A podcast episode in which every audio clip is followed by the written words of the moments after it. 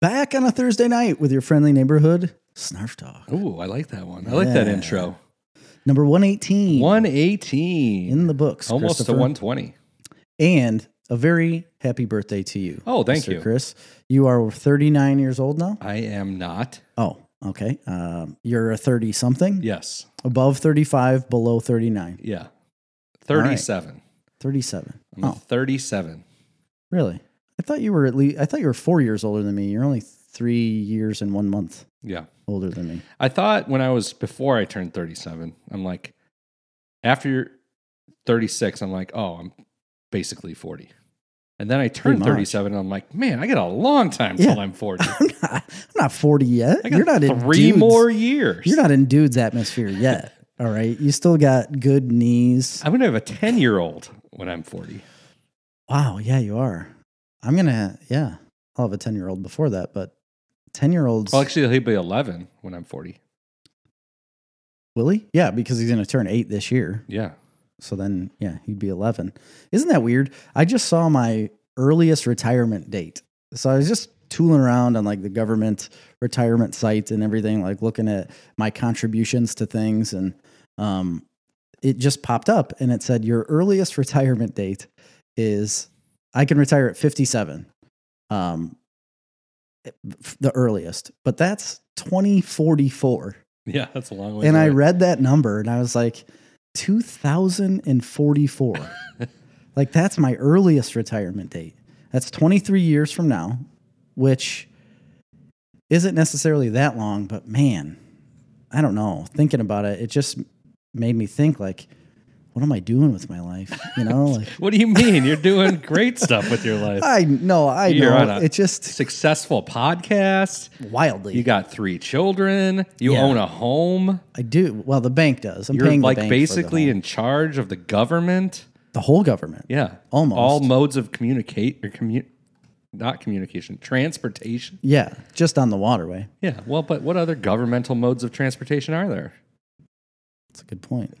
They don't I own the don't know. railroads. Yeah, they don't, do they? You- well, they don't own any of the transportation on the waterway. Yeah, but they own the waterway. The waterway, yeah. they don't itself. own the railroad. They That's don't own the high. Well, they do own the highways, highways. They do, yeah. the byways too, I suppose. What What is a byway? I, you know, that's a good question. just I- said that. I hopefully Nolan will chime in on that byway. Wait, you don't know? No, I don't know. I don't know what a I thought it was going to be like, well, listen here, Jerry. Let me tell you about byways because that normally is what happens. But so you have highways, you know, or I guess it'd be interstates, right? So you have interstates and outer states. I don't know. Let's look it up. What is a byway? A byway would be a way to go to different places. A road or track not following a main route, a minor road or path. That's why they say highways and byways. So it's like a Oh, so it's like a meaningless road. yeah, a meandering. Yeah, you want to nothingness. go the highway if you're going somewhere. But if you don't have a time frame, you go the byway. Yeah. Right? I guess. All right. So we can address the elephant in the room. Obviously, I've done more facial scarring to myself. You've got a little bit more damage to your face. Yes. Uh, I t- took took a spill over the weekend. Got some stitches. hmm Just I ha- four. I had a bandage over them. Jerry said, that, Take it off. Take that bandage off." You look so much cooler with the stitches. it's less bright as well. Yeah, it was. The bandage was very bright. but everybody looks cooler with stitches. It's it's proven. Like you're gonna have ladies commenting tonight, being like, "Hey, Chris, you know, what's your DMs?" It looks exactly like a- the Frankenstein stitch on like Frankenstein's forehead. it really does. You need to add some bolts to your headset yeah, so that exactly. you actually look like Frankenstein. So, yeah, I just had a, had a bit of a transportation malfunction. Took a tiny little spill. My sunglasses sh- rode up and sliced my forehead. See, that's why I never wear them. Shouldn't have worn them. They say to wear eye protection. Don't recommend it. Well, I mean, eye protection and sunglasses are two different things. But no, I don't. Uh, hopefully, I can wear sunglasses soon because I plan on getting contacts one of these days. Been fitted. They got my left eye good. I think Marley's going to get LASIK. Ah, I just told Amy tonight I want it so bad. Yeah. Like, is that for sure she's getting that? Uh, I mean, we haven't scheduled it, but yeah, I think so. So there's two cousin-in-laws of mine that have had LASIK, and they both told me the same thing that it's absolutely incredible. Um, the next day, they were basically like normal, maybe a little bit of fogginess, but could see perfectly the very next day. The wild part about the surgery, though, they both said that you know you see a laser, it's bright, they numb your eye, whatever. It's bright at first, you know, to do the laser cutting, but then when they grab your eye, like they grab a little flap that they just cut of your eye, and when they fold it over, it just goes completely black. Ugh. So you see the flap go over like turning a page, and then your eye goes black. And man, that f- seems uncomfortable. Like not physically uncomfortable, just like mentally uncomfortable to see your eye go black. Yeah, I would imagine. I mean, when I had that retina surgery from this sc- uh, this scar, Yes, um, I call that the hook. it was it was very uncomfortable. Which, oddly enough, all right, today was my final appointment Oh, really? with my eye surgeon, and then he's like, "What the hell?" and I walked in today with a bandage on my face and two black eyes, and he just looks at me. He's like, "What is going on?" And I'm like, "I don't know, man." You're like, don't know. "Listen, no fireworks were involved with this one. All right, just tripped." They're like, "Seriously, are you okay at home?" I wanted to cancel the appointment because I've just I was embarrassed to go in there after everything because I was like all of the the eye doctor, the eye surgeon, they're like this is a like t- textbook case. Mhm. You know, they're like we've never seen anything like it. Oh yeah, You should have lost your eye. This is amazing. what a freak. yeah, they were like crazy about it. And then here you go with your final appointment finally and then you walk in. I'm like I got to cancel it. With but I had stitches already, in I your had already face. canceled it once. And finally I'm like, "You know what? I can't do it." So why was it? s- Why is it so far out? Is that like normal to be this far out of, like, to get an appointment to look at your eye? It's just after the surgery. they Yeah, wanted it it like was just six a- months after yeah, or something. it was like a 6-month follow-up or whatever. so is your eyeball functioning? Yeah, 100%. Really? Yeah, I mean the my vision's not quite as good as it was in that eye, but it's fine. It's not really. I thought you had hawk vision. I do in my right eye. Just your right eye. No? Yeah. Okay. Not eagle vision, but hawk vision. Hawk vision. Yeah. One Okay. step. They down, I got suppose. smaller eyeballs, so they're not as good. Um, Nolan said a rotor track not following a main route. Yep. Dirk said they didn't hurt your eye. I don't know what that. I don't know what he's referring to exactly. I don't either.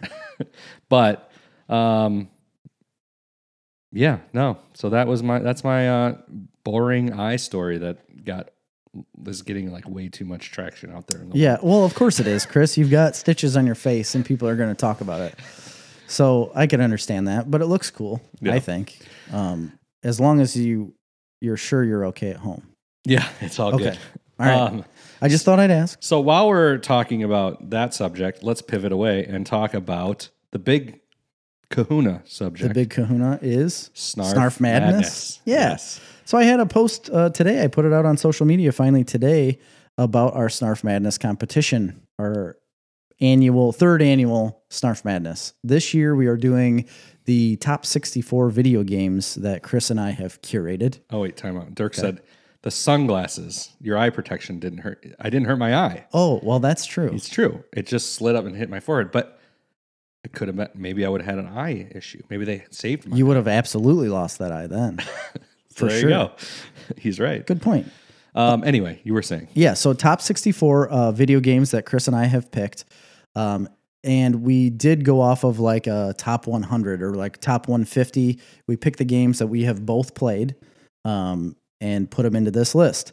We auto generated like the brackets to the matchups um, because some of them are a little bit unfavorable. I've already had people text and comment on Instagram that some matchups are like, what the heck, man? Like, why did you put these two together?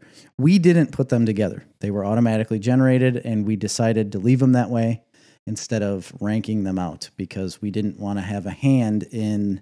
We didn't want to Where be an games fell. invisible hand in Yeah. the market, Right. so to say. So, as with every other Snarf Madness, you are going to do your bracket and try to mimic my bracket or Chris's bracket. You're trying to match us, and we will score them from that. There will be a winner for Jerry's bracket. There will be a winners for Chris's bracket, unless it was like last year where we had one person that matched both of ours Right. higher than anyone. Um, that's rare.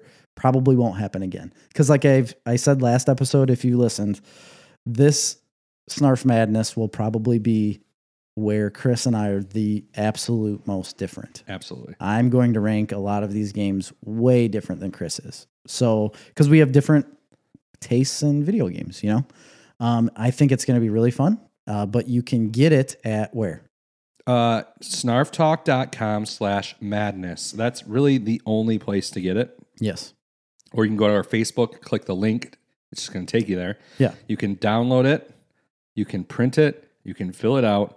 You can take a picture of it and you can email it to us at info at snarfcomics.com or you can scan it and email it um, or you can mail it to us, I guess. I guess, yeah. But info at hand it to snarfcomics.com is the main place to email it to us at. That's the easiest because then we'll get the actual, you know, we can print it out ourselves and score them. And guys, this is our most exciting Snarf Madness bracket, so we really want a lot of participation. Yeah, absolutely. Uh, We need to push it out there a little more than we have been. We haven't been hitting it too hard. We haven't got on Instagram, some of these other things. So I did. Oh, you today. did. Perfect. We need to do some more of that, but get it in there. Uh, the winner of the bracket is going to win what? A $50 gift I card? thought it was a fifty dollar gift card along with a t shirt and, And a a t-shirt. and a, a trophy.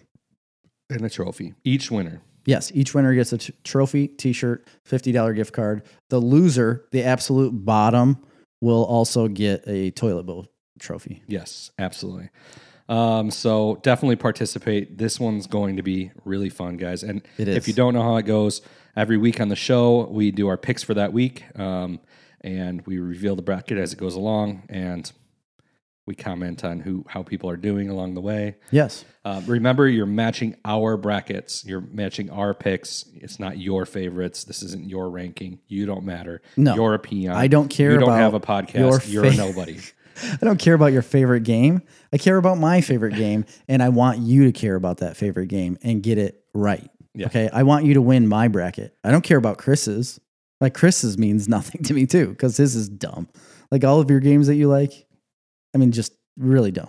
Okay. So so my son saw the bracket and was very very upset that we did not put Fortnite on the bracket. Oh, And in retrospect, yeah, we probably should have put Fortnite on there. It is like the most popular game of all time. yeah. Right now, like since since it came out, right now, yeah, it really is. But I'm not sad it's not on there because to me, it wouldn't have left my first round because I just haven't ever really got into it. I've tried to play it. I just can't get over the whole building and jumping thing. It's Oh, just I don't do any of constantly that. jumping and building, and I can't handle it. I mean, not even just for me. Like I don't do that, but everybody else that's jumping around and building and it's just infuriating. I want it to be more like realistic combat. Yeah, more That's like- why I'm a Call of Duty kind of guy. Yeah, if Is that Fortnite a hint? if Fortnite was like Call of Duty, it'd be great. Yeah, but that's why there's warfare or uh, what's it called? Um, the new one. The new Modern Call of Duty. Warfare? No, the new Call of Duty is just called something else. I don't know. I have don't it too, play and I can't Call of remember Duty, what it is. so I don't know. It's good. Maybe that's a hint right there. Oh, two hints, and now you see the difference. Uh, Marley says you have to talk about the awesome scooters. They were so fun. Yeah. So uh, this weekend we were out of town. We went to St. Louis. Um, had a great time. It's a wonderful city. It really is. Empty as all get out. Not a, a soul in the city. What do you think causes that? I mean, I don't know. It's as if there's some sort of a pandemic. Oh, no kidding. and people are listening to that Yeah. in so, St. Louis, apparently. Um, Jay said, "Top fan here. How about doing the worst video games of all time? E- ET wins that one." Yeah, I actually did play the ET game for Atari. I never played ET, but I did play a game called Fester's Quest Oh, yeah. on Nintendo. Nintendo. I actually liked it, but I'd probably put it on my worst games because it's just a knockoff of Mario, really. Yeah. So uh, anyway, in St. Louis, uh, they have these little scooters, little electric scooters. That's Yeah. what she's referring to. Uh, and you, they're Uber or Lime, they're called, but you can use your Uber app. They're just scattered around the city. Sometimes they're just laying over, They really are just Abandoned. laying around.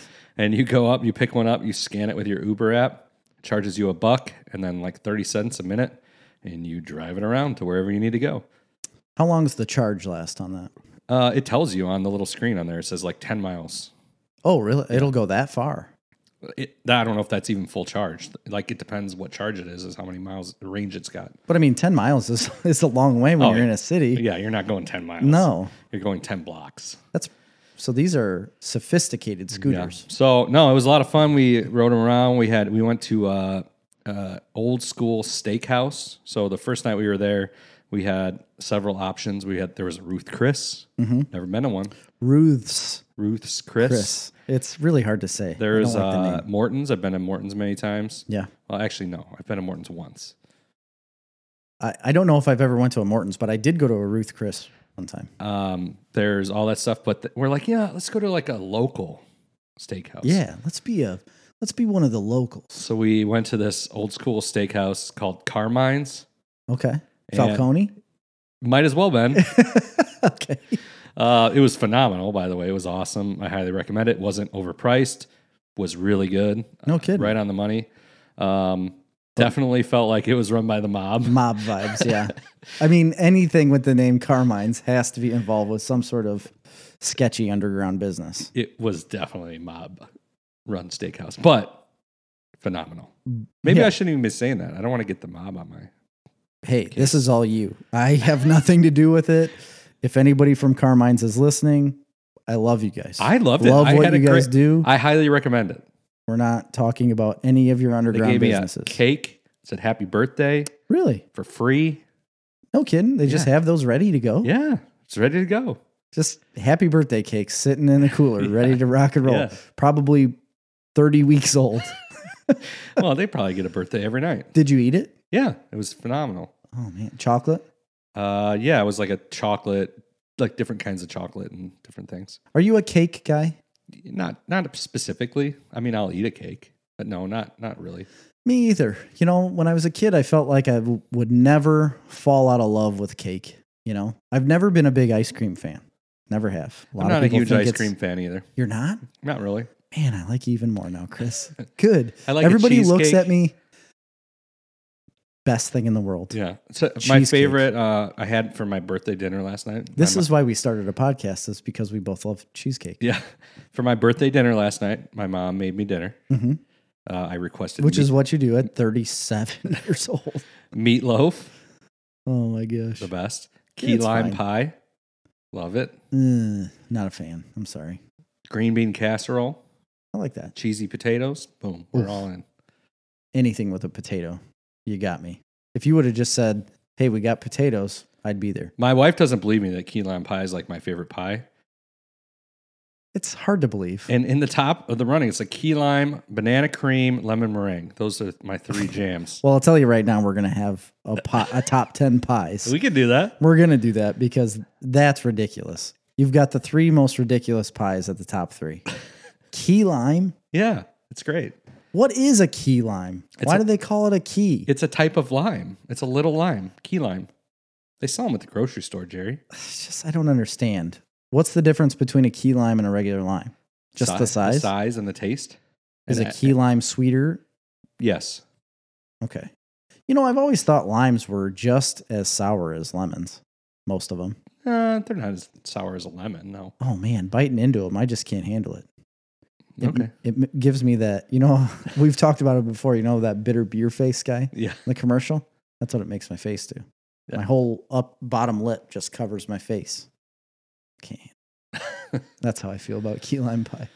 All right. Well, I mean, I like it. So But cheesecake. cheesecake. Yeah, that's not how I would say it. I would cover my body in cheesecake. What kind? Uh, just any kind strawberry or just a regular new york cheesecake Yeah. like give me that when i was deployed uh our cafeteria uh or it's called a defect dining facility on our base i'd go to the dining facility and they had a triple chocolate cheesecake available every single day and i would get it every single day that i was there um, and it is the single best thing I can remember from that deployment is that cheesecake.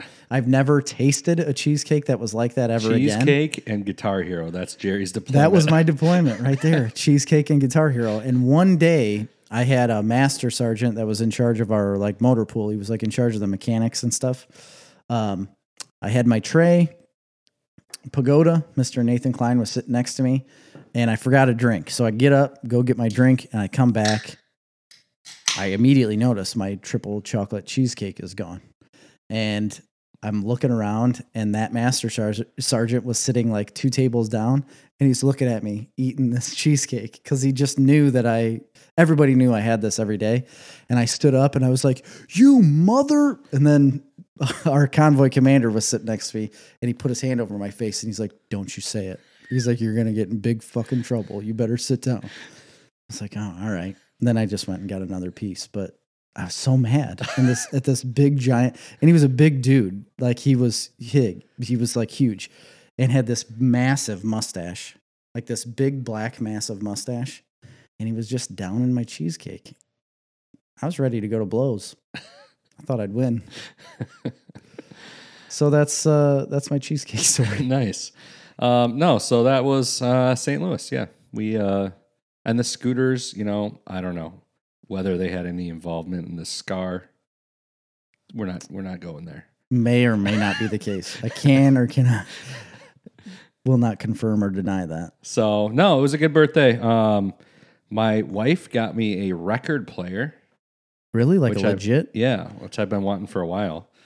Uh, she got me a record player and she got me some records. And Nice. I opened up the record player and it didn't work. no So, way. yeah, so we had to send it back. Well, that's too bad. Yeah. Is it like the suitcase style? No, it's like uh, it's an Audio Technica, like turntable, Yeah.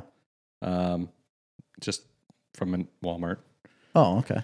But it's cool. It's Bluetooth. It's got a Bluetooth speaker. You can hook Bluetooth it to any speaker you want or whatever. She got Really? me, yeah. She got me some uh, records. She got me uh, Meatloaf, Bad Out of Hell. Awesome. Yeah, That's amazing. so the last time I made a meatloaf, I listened to meatloaf and I thought it was like the greatest thing in the world. And I told Amy that, and she just looked at me with this disgust in her face, like, who is this man that I married? But I thought it was funny. I don't know. And I love meatloaf. He's great. Dirk said record player. Ooh la la. Ooh la la. you know, vinyls outsell every other form of uh, yes, they surpassed everything like again. CDs and everything. Um, she also got me Guns N' Roses uh, and a Foo Fighters uh, record, and I don't remember what the other one was now. There was a, there was another one. Nice. I've got a couple couple Metallica albums and a um Do you have a record player? no. So you just have them? Mhm.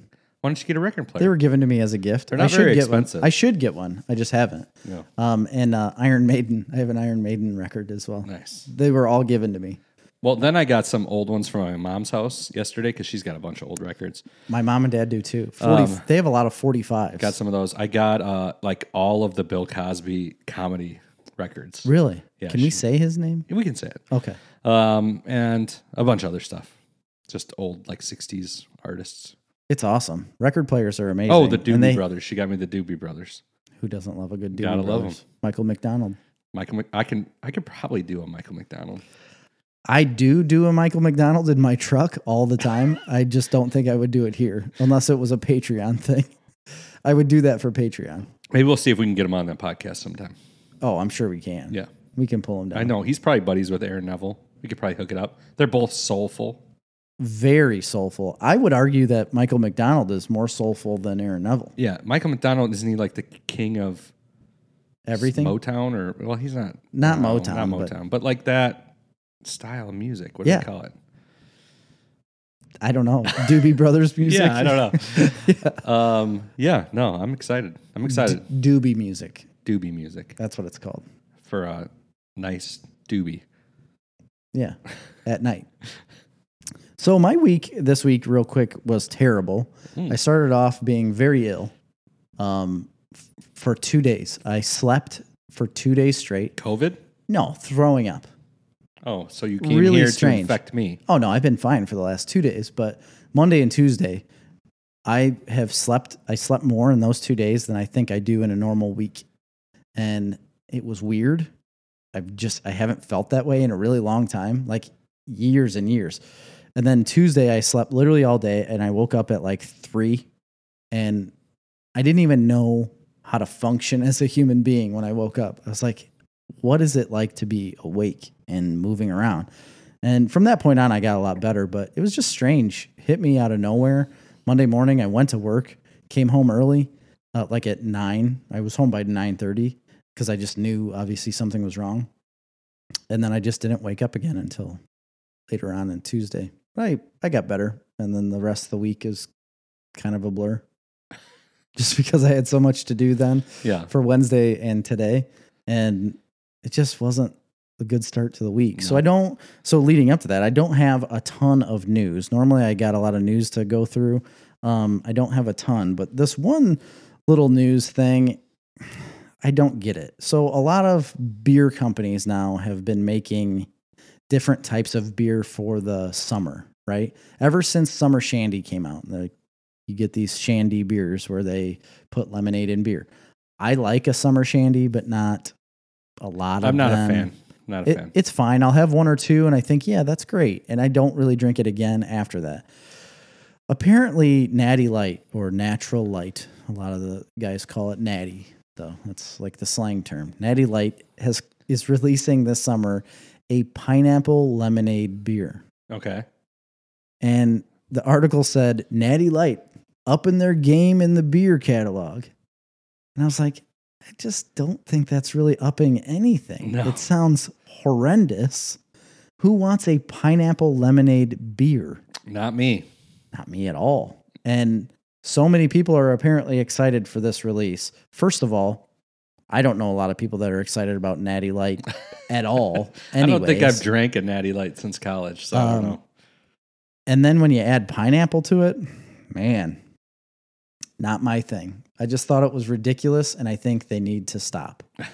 Put out your beer like a regular beer. If you want to do the the shandy with its like lemonade and whatever, that's people are going to buy that. But this pineapple thing, stop it.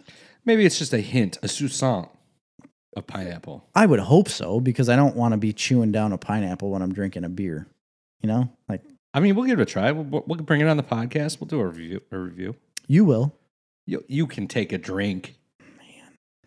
the f- the only time I've ever liked pineapple was on my honeymoon. Never ate pineapple, didn't like it beforehand, and then I went and actually had like a fresh pineapple from a place that grows them. Man, it was good. Yeah. How do you not like pineapple? Everybody likes pineapple. I don't eat it very much, but if it is fresh, if I cut a pineapple open and eat it, it's pretty it's good. Yeah. But anything pineapple like canned pineapple, I don't I don't really care for. Pineapple upside down cake. You ever had that? I have I, I don't want that. I don't want that at all. Uh, Courtney says pineapple juice and beer is delicious. I mean, Ugh. Oh, We'll have I to got try a it. bone to pick with her. by okay. the way. So Courtney Hammond just commented on our podcast, and she was also a uh, big time commenter on the whole butter controversy. Yeah. hmm Okay. And she told me, she sent me pictures. And Land O'Lakes makes a butter, like regular butter, in a like a plastic carton. You know? Yeah. We buy it all the time. here's the deal it's not any better or- than regular butter like you don't get anything different you keep this in the fridge but really you shouldn't because when you take it out it's hard as a rock it's like hard butter what do and you- it says it's whipped Are you talking about uh, like the spreadable butter?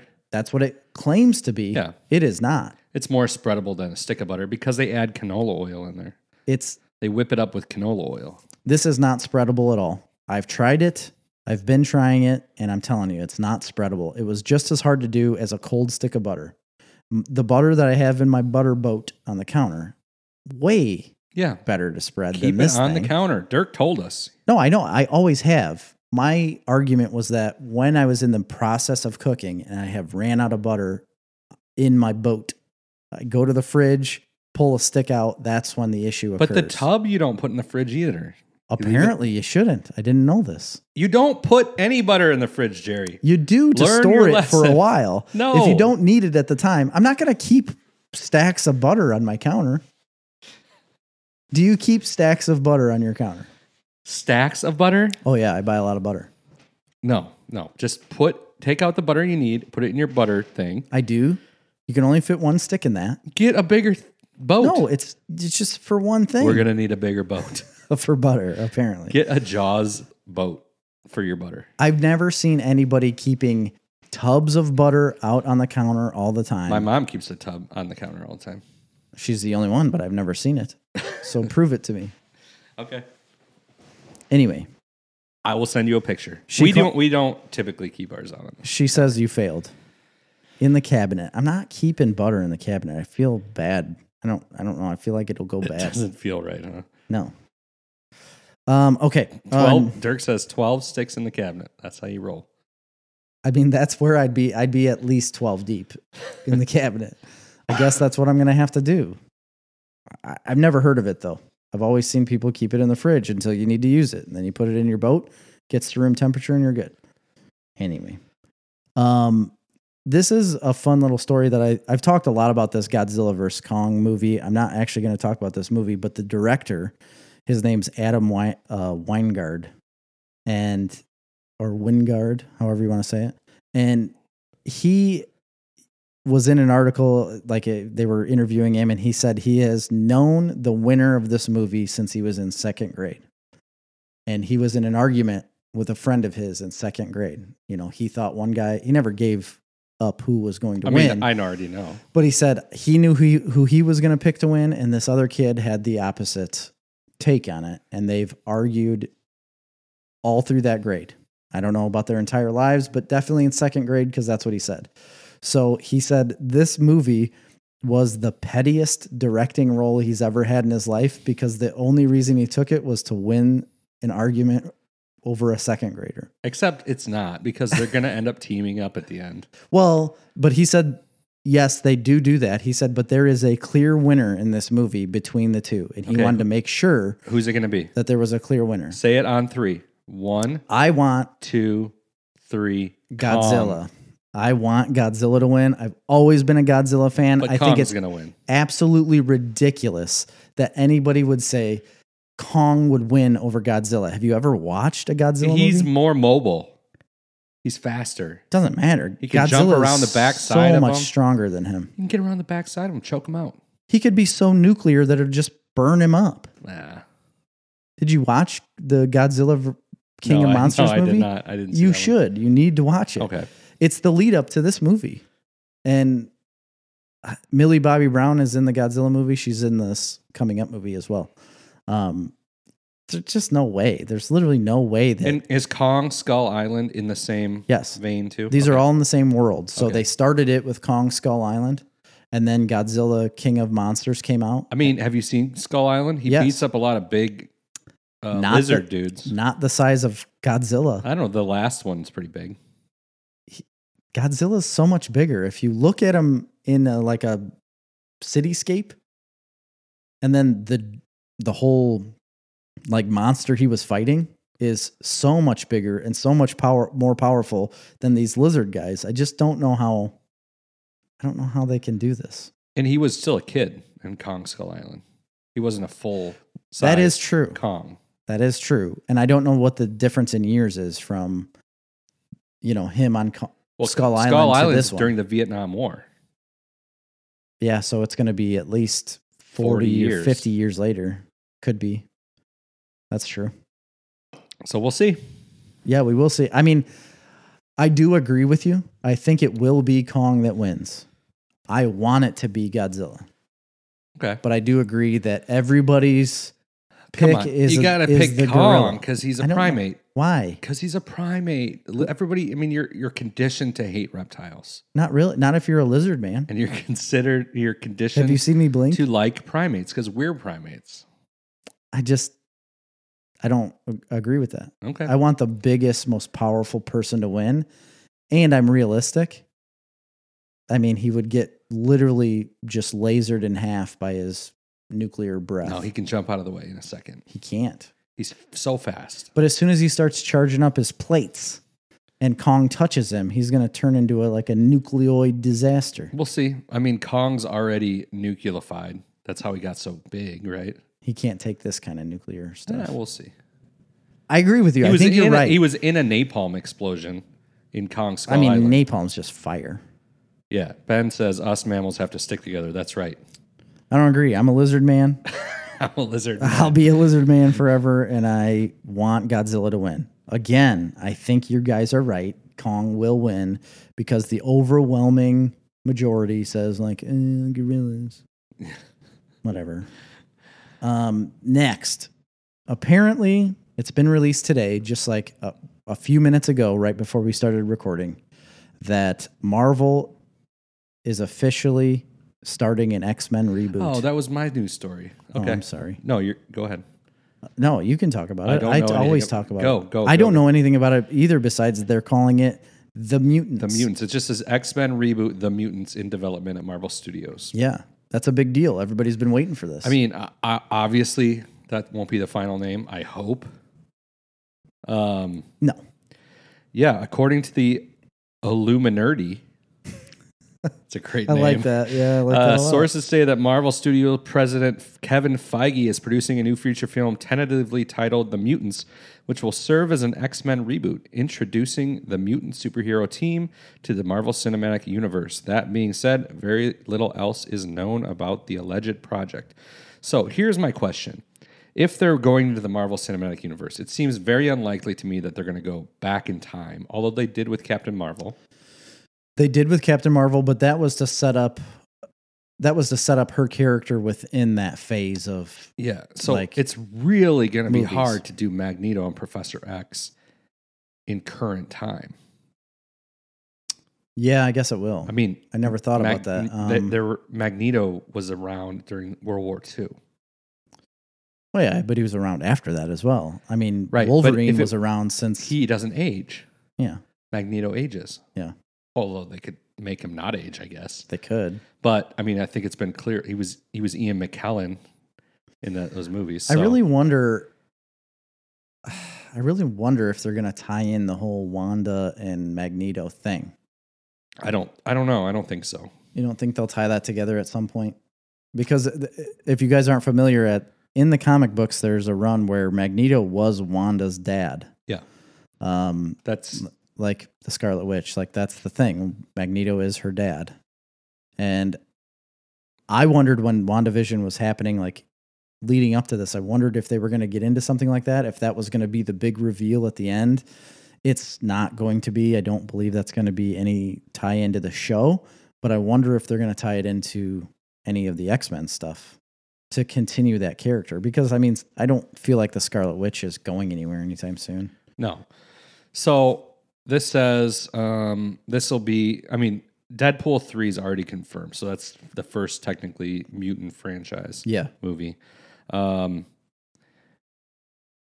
yeah. No, I mean they don't really have any other details other than that. I just I eh, they're gonna have to tread. We knew it was going to happen. I knew but- it was gonna happen. I'm just I don't know what they're gonna do. I mean, obviously you got to bring back Storm. Yes, You know, do you recast Wolverine? I think so. You have to, right? I think so. You you have to bring back Wolverine, otherwise I mean, you got to bring back Beast. the He's majority a major player. the majority of fans will consider it a failure if you do not bring back those characters: Storm, Beast, Wolverine, Cyclops. Cyclops, Nightcrawler. yeah, Nightcrawler, all them. Yeah. I don't know. We'll see. I when we get a little Rogue. we get a little more uh, Rogue would be good, and so would um, what's the guy who throws the cards? I can't think of his name. Gambit. Gambit. They were talking about the Gambit movie, Yeah. but I mean that was thrown out a long time ago, I guess. that was still Fox. Yeah. Um, I'd like they if they did Forge. I always loved that character. Forge. I never even thought about Yeah, him. Forge was one of my favorites from the cartoon. there's a million Oh yeah. X Men that they could they could Shadow bring Cat, into they're this. gonna definitely do. you think so? Yeah. Colossus. Colossus will be in there I for mean, he's sure. already in the Deadpool movie, Yep. so um, yeah, no, I'm excited about that. That's gonna be great. I am too. I I've wanted them to continue to do X Men movies and expand on that for a long time. Um, so what we didn't talk about in the beginning of this podcast, Chris, is what we're doing. What? We're doing a top ten. Oh yeah, sorry. uh, yeah, we usually point that out at the beginning. We are doing in the second half here. We're doing top ten Will Ferrell movies. I don't know if you guys know him or not, but Will Ferrell basically replaced the Adam Sandler of our generation.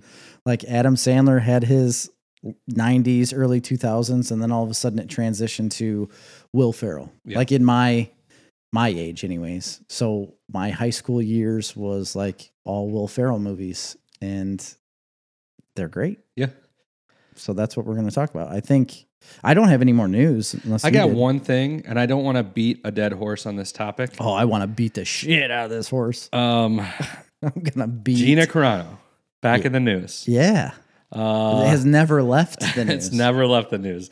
Um, new polls out, and take them for what you want. They're polls, but Yeah. there's a lot of new polls out. Uh, majority of Americans less likely to support Disney over woke politics and the firing of Gina Carano. So, seventy-two percent across the board. That's polling all uh, political affiliations, all racial groups, everything. Seventy-two percent. Um, think were- it's bullcrap. Yep, basically. Um, I knew that was coming. Um, when first asked, okay, when first asked, it was 58%. And then when they presented the tweets to the people and repolled them, um, it went to 72%. Uh, let me find the exact. More than 70% of Americans believe the actress should not have been fired after assessing the social media post for themselves. After reviewing the post, uh, only 28% said it was a right to fire Carano. yeah, I agree. I, I agree with all of that. Um, it's very hard for me to take Lucasfilm and Disney seriously right now with any of their stuff because I just don't agree with what they've done. And- Sixty-one percent uh, now say they have a less favorable impression of Disney after the firing of Corona over cancel culture actions that the company has taken. And the only reason I say that is because there is evidence, like clear evidence of other people saying things that are more like offensive than what she has, you know? And it's the main character of The Mandalorian. Like the main guy of The Mandalorian put out posts that were just overall worse than Right. what she ever said. And they never did anything about that you know whether or not she was targeted i don't know that's all speculation but r- as of right now i believe it and as of right now they haven't done lucasfilm and disney has not done anything to make me think otherwise Yeah. because they're not trying to fix anything They went on further uh, survey found that sixty-four percent of Americans oppose Disney's decision to close down popular rides at its theme park. Um, after activists said the rides have racist origins and messages, so that would be um, Splash Mountain. Notably, uh, Americans of color also opposed the decision, as well as 60% of Disney fans. By a 65% margin, Americans believe that companies like Disney have taken political correctness too far, including a majority of every age group tested uh, Republicans, a majority of Republicans, a majority of independents, a majority of Democrats, the survey found.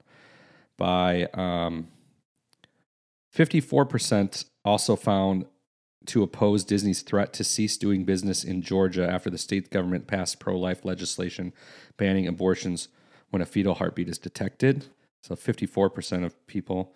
So that's closer to 50 50. yeah Um, yeah. So, I mean, it goes on and on from there. But I just found that 72%. yeah that's when a people huge actually read number. across all categories, and of course, you never know with with a poll, but they say it was even across all categories. right I just it makes me wonder if there's a chance that she might be coming back. i don't think that disney will do that i don't I mean, it would be it. There's a possibility in which even E, if this they is do all a PR stunt. Man, I don't think that's the case. Uh, But even if they do, I don't know if she would accept it. Yes, she would. You think she would? She'd be dumb not to. I don't know. At this point, what's the difference? You've already said she's like a bajillionaire because of her family. What's the difference to her? If she Yeah, comes back well- to play in that show or not. I would think she'd want to come back because maybe it wasn't the people on that show that are ones that got her fired. No, but she still has to work with certain people that were involved, I'm sure. Maybe, maybe not. Yeah, you don't know. I don't know. It's a crazy. It's a crazy story, and to to be honest, I I hate the fact that it's that it is a story, and I hate the fact that it drags down like the Star Wars universe. I love Star Wars, and instead of concentrating on what you know the new Star Wars shows are going to be and the new Star Wars movies are going to be, all the concentration is on like this all this bull crap stuff. Like that don't even matter. None of this stuff matters. Like what she said isn't a big deal. Everybody knows it's not a big deal, and everybody's making it into something that it, it's not. And now everybody knows that it's not a big deal, so they worry about what Kathleen Kennedy is talking about, and they worry about what Lucasfilm's going to do, and you worry about what Disney's going to do. Can we just get back to like making good shows, yeah, exactly. you know, and like telling me when they're going to come out because And let people have their opinions. I, cause I don't care. Yeah, and nobody should. And when a bunch of people on Twitter say that they do care, you They should don't. ignore them Yeah, exactly. because the people the making that show, the co-stars, the directors, let's worry about all of them working together. And if that's a Yes. problem on set, okay, then maybe But to an be issue. honest, have they ever seen a drop in numbers for shows or like are they not making ridiculous stupid money off of these shows? Why do you care if a handful of people on Twitter say like I'm going to get 50,000 people to not watch this show? All right. Well, the other 9.5 million love it. Yeah. You know, like it's probably more than that, you know? yeah. it means nothing at the end of the day. So why pay attention to it? Just put her back on the show and let's get going with Mandalorian season three. I'm in. That's how I feel. All right. Um, yeah, I don't have any other news. Do we want to get into the top 10 then? I'm ready for it. It's a little earlier than we normally do, but that's fine. What's it? What are you on a you on a s- strict time frame? Um, you know, maybe. Oh, all right. Well, I'm not. So Uh, all right. So number ten, uh, top Will Ferrell movies. There was some caveats that we discussed before this we did. because we had a couple uh, questions on them. There, we had decided to throw out any movies that he wasn't like a billable star of. That doesn't Yeah. necessarily mean he's got to be the number one on the call sheet, but he's got to be a major player in the movie. So like n- the So number sorry. one of this would be like Wedding Crashers. Right. He has a good part and everybody remembers it, but he's technically uncredited. He's not even in the credits of that movie. He's got to be in the credits. No, he's in an uncredited role. That not, he has. i I'm telling His you. name is Chaz. I understand, but you look it up and it's considered an uncredited role for Will Ferrell. Okay. Well, anyway, he- again, he's not a main character. He's it's a bit part. Yep. Um, so we disqualified that, and another one that would have been notable to us anyway would be Jay and Silent Bob Strike Back. Uh, love the movie. Which he He's- had a little more to do. he's got a big part in it, but he's not a he's not a major player in that movie. No. Um, he was a, probably the biggest star in that movie at the time. hmm Um, Except for Jay and Silent Bob. yeah, but as they weren't as big. They were massive. I mean, I just mean, Ben took Affleck the and Matt world by Damon were in it, storm. right? Yeah. George Carlin was in it, right? Yes. Yeah. He was. Chris.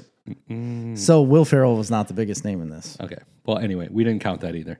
So that makes it a little more difficult. Um, actually, the end of the list is the hardest for me. If I get up a little higher, it's easy. It. I agree. Um, there's a lot to choose from at the end. I- I'm a big fan of pretty much a lot of Will Ferrell stuff, but there's a bunch that he's done that I'm not a fan of.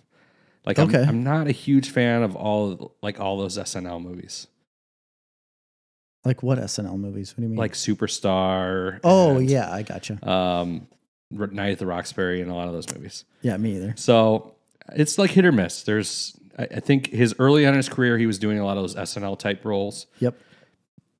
But he got into his own, like he Yeah. worked into his own type of movie, and he got his own type of movie, and he's done a lot of different stuff. So this is the hardest uh, pick for me, and that's number 10. I am going with a movie that I haven't seen that much many times. I've maybe seen it a couple times. Okay. I saw it on the list, and I'm like, I, I, the reason I put it on the list is because I'm like, I would like to see that again. All right. And it's semi pro. Oh, all right. Um, I remember liking the movie quite a bit actually at the time. I don't remember it.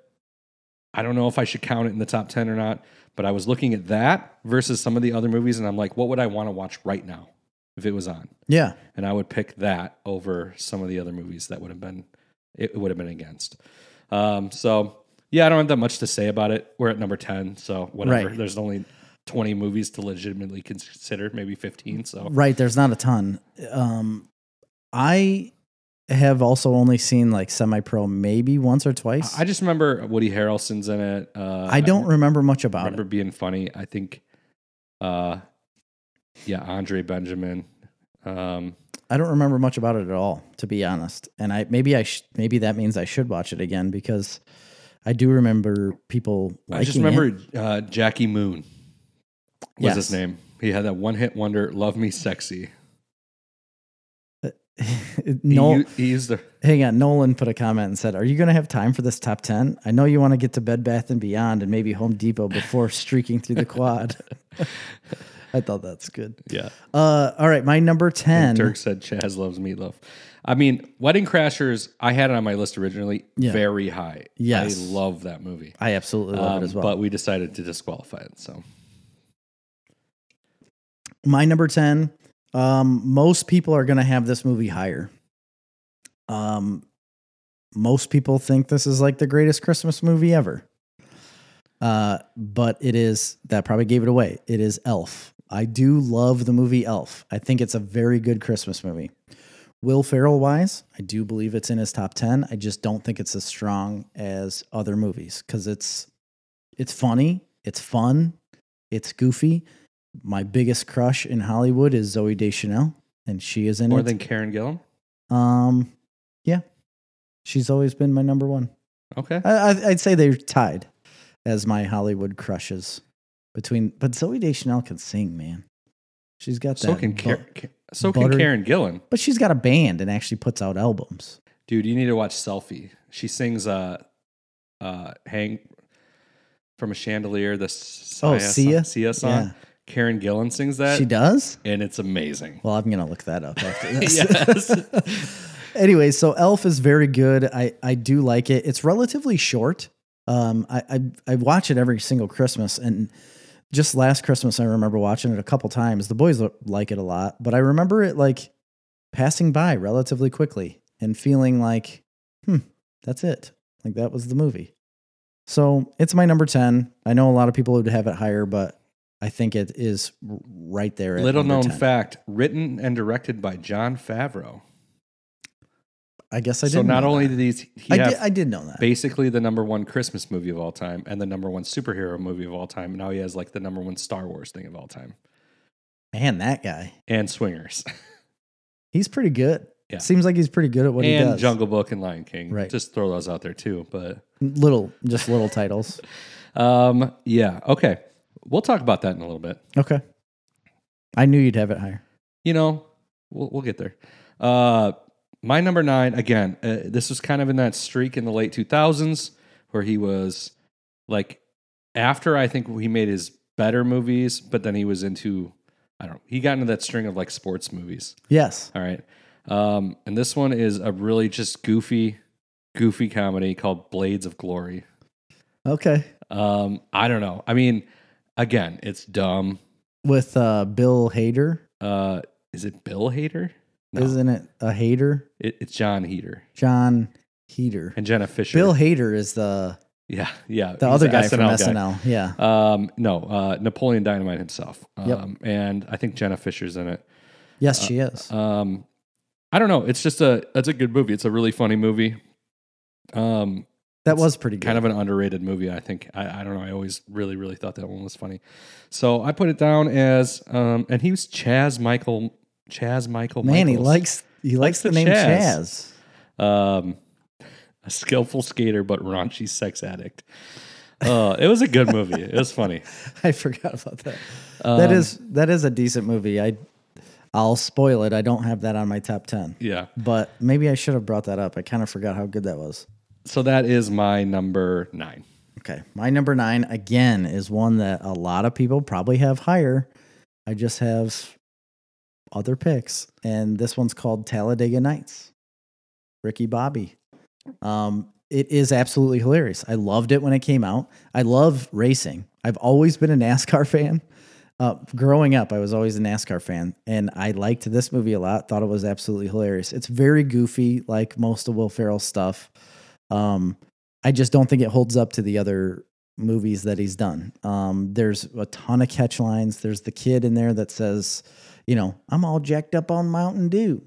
And he's like, I'm going to be all over you like a spider monkey. Yeah, it's a very quotable movie. so many quotes. And this is the first movie, I think it's the first movie he did with uh, that other guy. I can't remember Yeah. his name.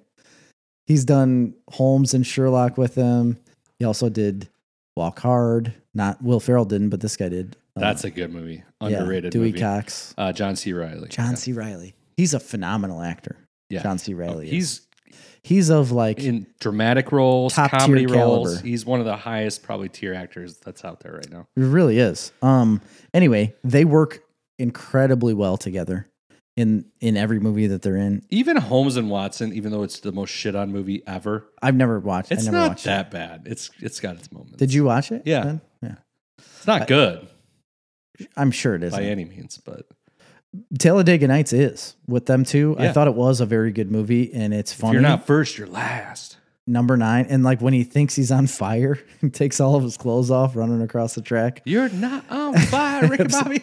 Absolutely hilarious. It's a Days of Thunder parody. It's great. I Yeah. love that movie. it is great, uh, but again, there's And you others love that are better. racing. What are you doing? There's others that I like better. I remember at that movie coming out at this time, and I'm like, oh my God, we get a racing movie. Yeah. There's never racing movies. There i- and then it was like, it's kind of making fun of it, but it pays a nice homage to racing too. I thought it did too. I thought it was a better homage than it did make fun of it. Yeah. It's just the specific characters are outlandish, Right. obviously. Um, so yeah, number nine, Talladega Nights for me. Um, okay. Number eight for me is Elf. Elf at your number eight. I thought it would be higher for most people. You know, I'm at the same as you. I'm not a huge Christmas movie guy. Yeah. I'm more paying it respect, the respect it's due for being probably one of the best Christmas movies ever made. Um, he's amazing in it. Yes. It's a fun, awesome For being- Christmas family movie. Being like a man child. Yeah. If if man child was a criteria like a like a scorable acting skill, he wins it. Yeah. Like that's what he does. so yeah, I mean, I'm.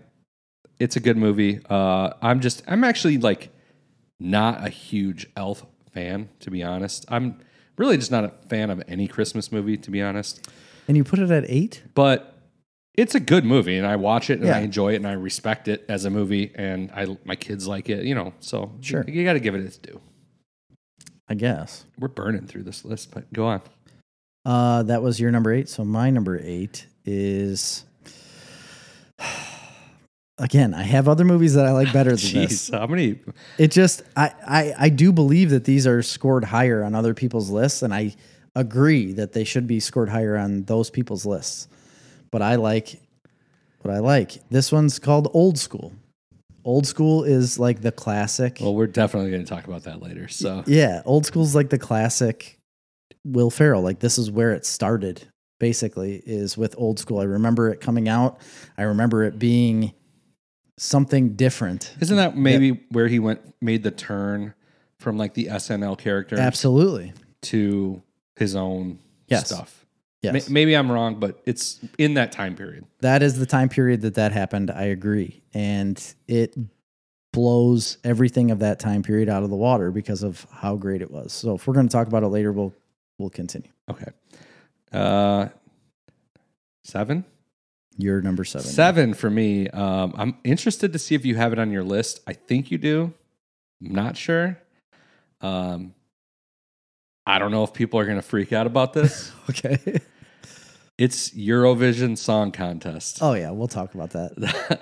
okay, we'll talk about it a little more later. I'm just pointing it out on my list. It's number seven. It could be higher. I just haven't lived with it a long enough. You know, and it hasn't been around long enough. Maybe not as much nostalgic value to it Sure. but it was of last year and the last several years one of the most surprisingly positive movie experiences I had. Yes. I 100% agree, and we're going to talk about it a lot more later. Okay. Um, my number seven then is a buddy cop film called The Other Guys.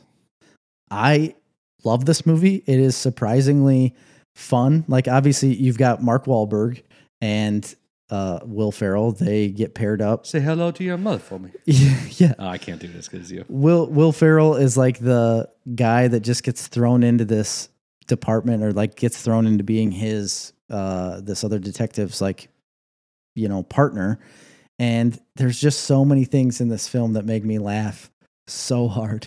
Like the whole desk pop scene where he just gets moved into the detective's like part of the precinct, you know, and they're like, "Hey, did you did you do your first desk pop?" And he's like, "What do- what are you talking about?" Like your desk pop, you like shoot your gun off, you know, at your desk. And he'd only had a, a I think he only had a wood gun before that or he gets a wood gun after this, but he starts shooting his gun off at his desk and everybody thought it was ridiculous that he actually did it. But he does, and it's that kind of ridiculous stuff that I think's hilarious. That but Dirk just said desk pop. He also said Iron Lotus, which is from uh, Blades of Glory. But The best part is when Mark Wahlberg ends up going home with Will Ferrell's character and meeting his wife. And he's got this absolutely stunning wife, like, you know, way out of his league. So you immediately notice like he's way out of her league or she's way out of his league. And like, how did he pull this wife down? But then the way he speaks to her is out of this world. Like he talks down to her, but he also says like, Gator don't play that. the shit he says at home is hilarious, and I, that's why I have it as my number seven because it's really really funny. It's a good cop movie too, and it's fun and it's a rated R comedy, I believe. Right? yeah, yeah. Samuel L. Jackson and The Rock. We don't get are enough in it. rated R comedies, you know. right? I Anymore. agree. We used to. And I I forgot that it was rated R. I thought that this was more of like a PG PG thirteen type movie. So you showed it to your kids. Well, I started watching it with the kids in the room. I was like, boys, this is like Grady was definitely there. I was like, this is a hilarious movie. We need to start watching it. And I turned it on and I didn't make it maybe 10 minutes into the movie. And I was like, ooh, we got we gotta stop this one because it gets pretty raunchy pretty quick. You know, it's weird. Uh, th- completely off topic, but that happened to me the other day with um, Transformers. So we we Cash was really into Transformers at Universal, so we're like, let's watch the movie. And it's PG thirteen, and we Yeah. I Generally never don't have an issue. restrict PG thirteen for anything. Um, there is a couple scenes that were extremely uncomfortable in the Really? movie Transformers to watch with your kid. I don't remember. Well, first of all, like everything with Megan Fox, it's like there's a lot of sex Gratuitous, dripping yeah. in that movie. Yeah. Then there's lots. There's some. There's a conversation between him and his parents. I'll tell you about it later. uh, I had to like hit the skip button and then be like, "Oh, I, I'm- what, would you do, Dad?" I'm like, "Oh, I accidentally hit a Oops. I hit a button." Yeah. Um, Just so it doesn't raise any questions. yeah. Well, I, I didn't do it in time. I I don't know. It did raise questions. No, it didn't. but- Oh. All right. So where were we at? Number seven. That was my number seven. Yeah. So it'd be your number six. Eight, seven, six. All right. My number six. Um, again, uh, we're getting close enough to the top. I will say a lot of people will have this a little higher. Um, it is Step Brothers. Yes.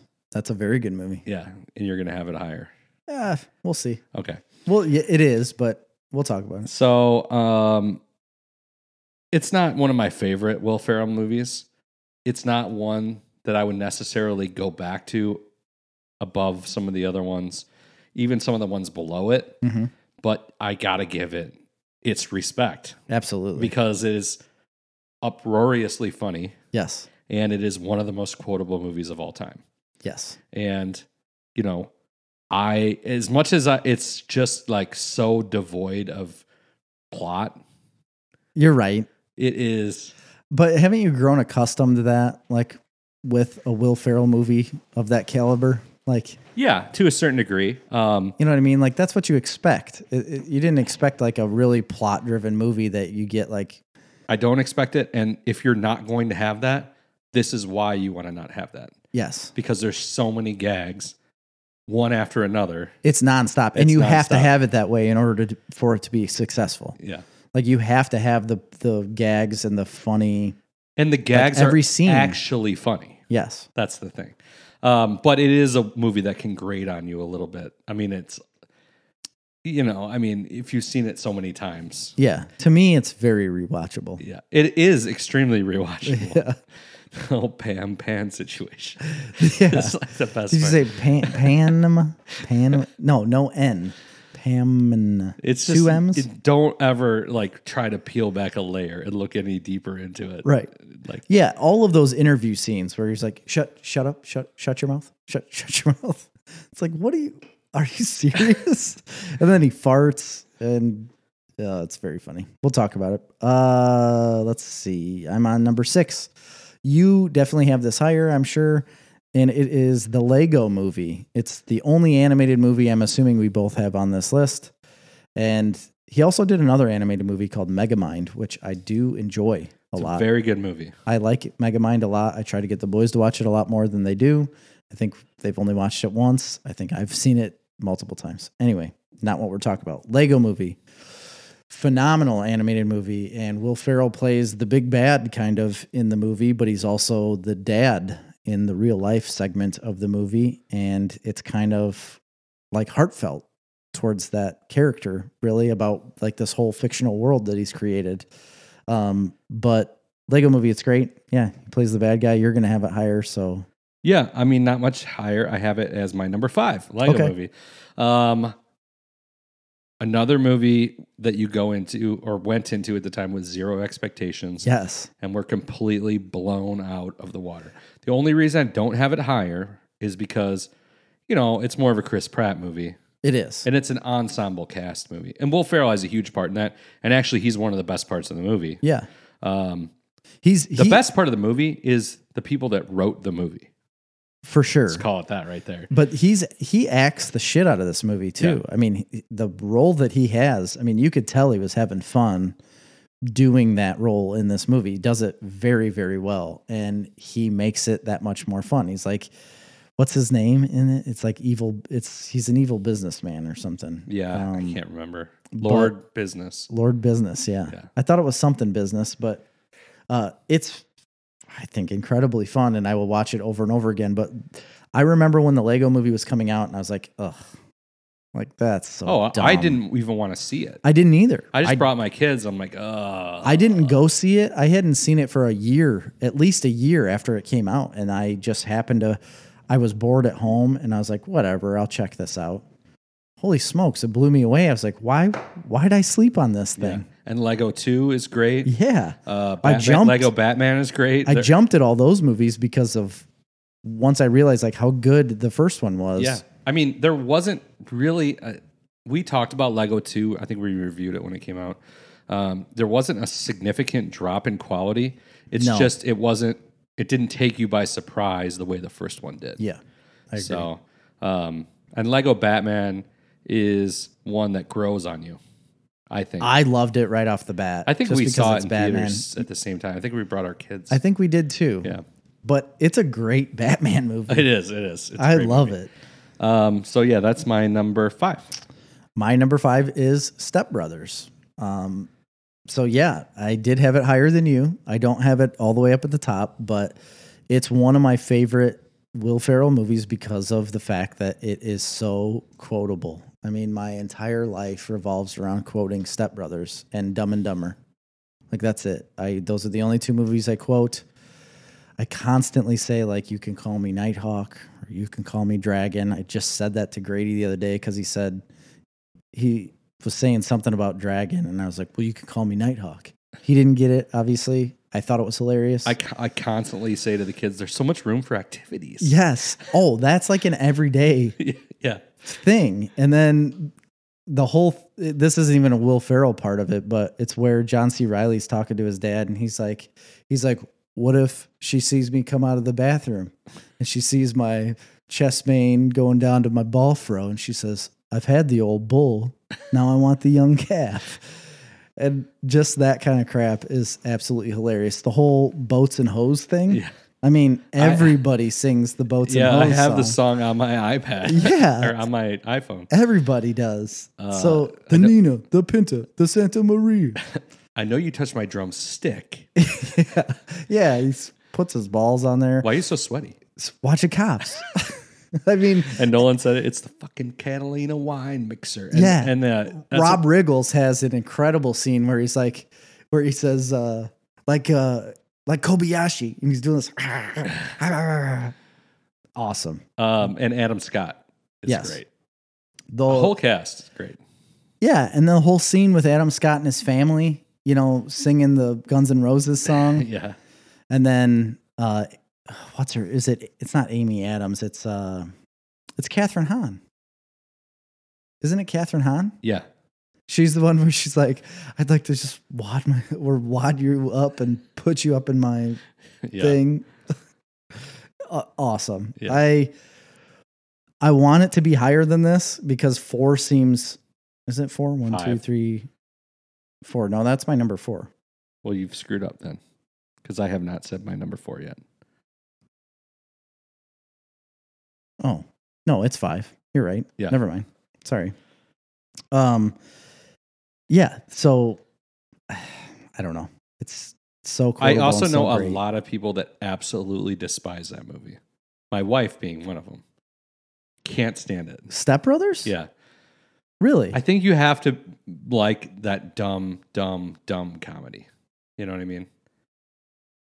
Um, yeah. I mean, you do, like you said, you don't, you, you can't have any like plot or anything like, like you don't want a good story. You just want the gag. Yeah. Like everything's a gag in that movie. And I don't know. I think it's hilarious. Uh, okay, my number four is Talladega Nights. Talladega Nights is your number four. Yep, that's my number four. Um, I mean, not much to say about it. It's um, it is again one of his most quotable movies. Um, the reason I have it a little higher on this list than maybe you had it is because I actually think it's a pretty good movie. Like it's It pretty, is. it's a good story. Um, I love NASCAR, although I've fallen off big time in NASCAR later on. Right. But I like racing. I think it's so cool that they made a racing movie. Um, that's again in the middle there when he was doing all of those sports movies. I think this was the first one. Um, and then he did obviously Blades of Glory, and then he did Semi Pro, and he, he did Kicking and Screaming in there somewhere. Um, so oh he- yeah. um, I, I just think it was great. So produced by Judd Apatow. I didn't know that. Wh- which one? What was produced by Judd Apatow? Talladega Nights. I didn't know that. Um, yeah, so that's my number four. Okay. Um, my number five or uh, my number four, a lot of people are going to hate this pick. And I apologize. I already hate it. yeah, I, everybody's going to. Everybody's going to hate the fact that I have it up this high, but I laugh so hard at this movie at certain things. It's called The Campaign. Oh no, that's a good movie with Zach Galifianakis. Yes. I kind of forgot about it actually. Oh my gosh.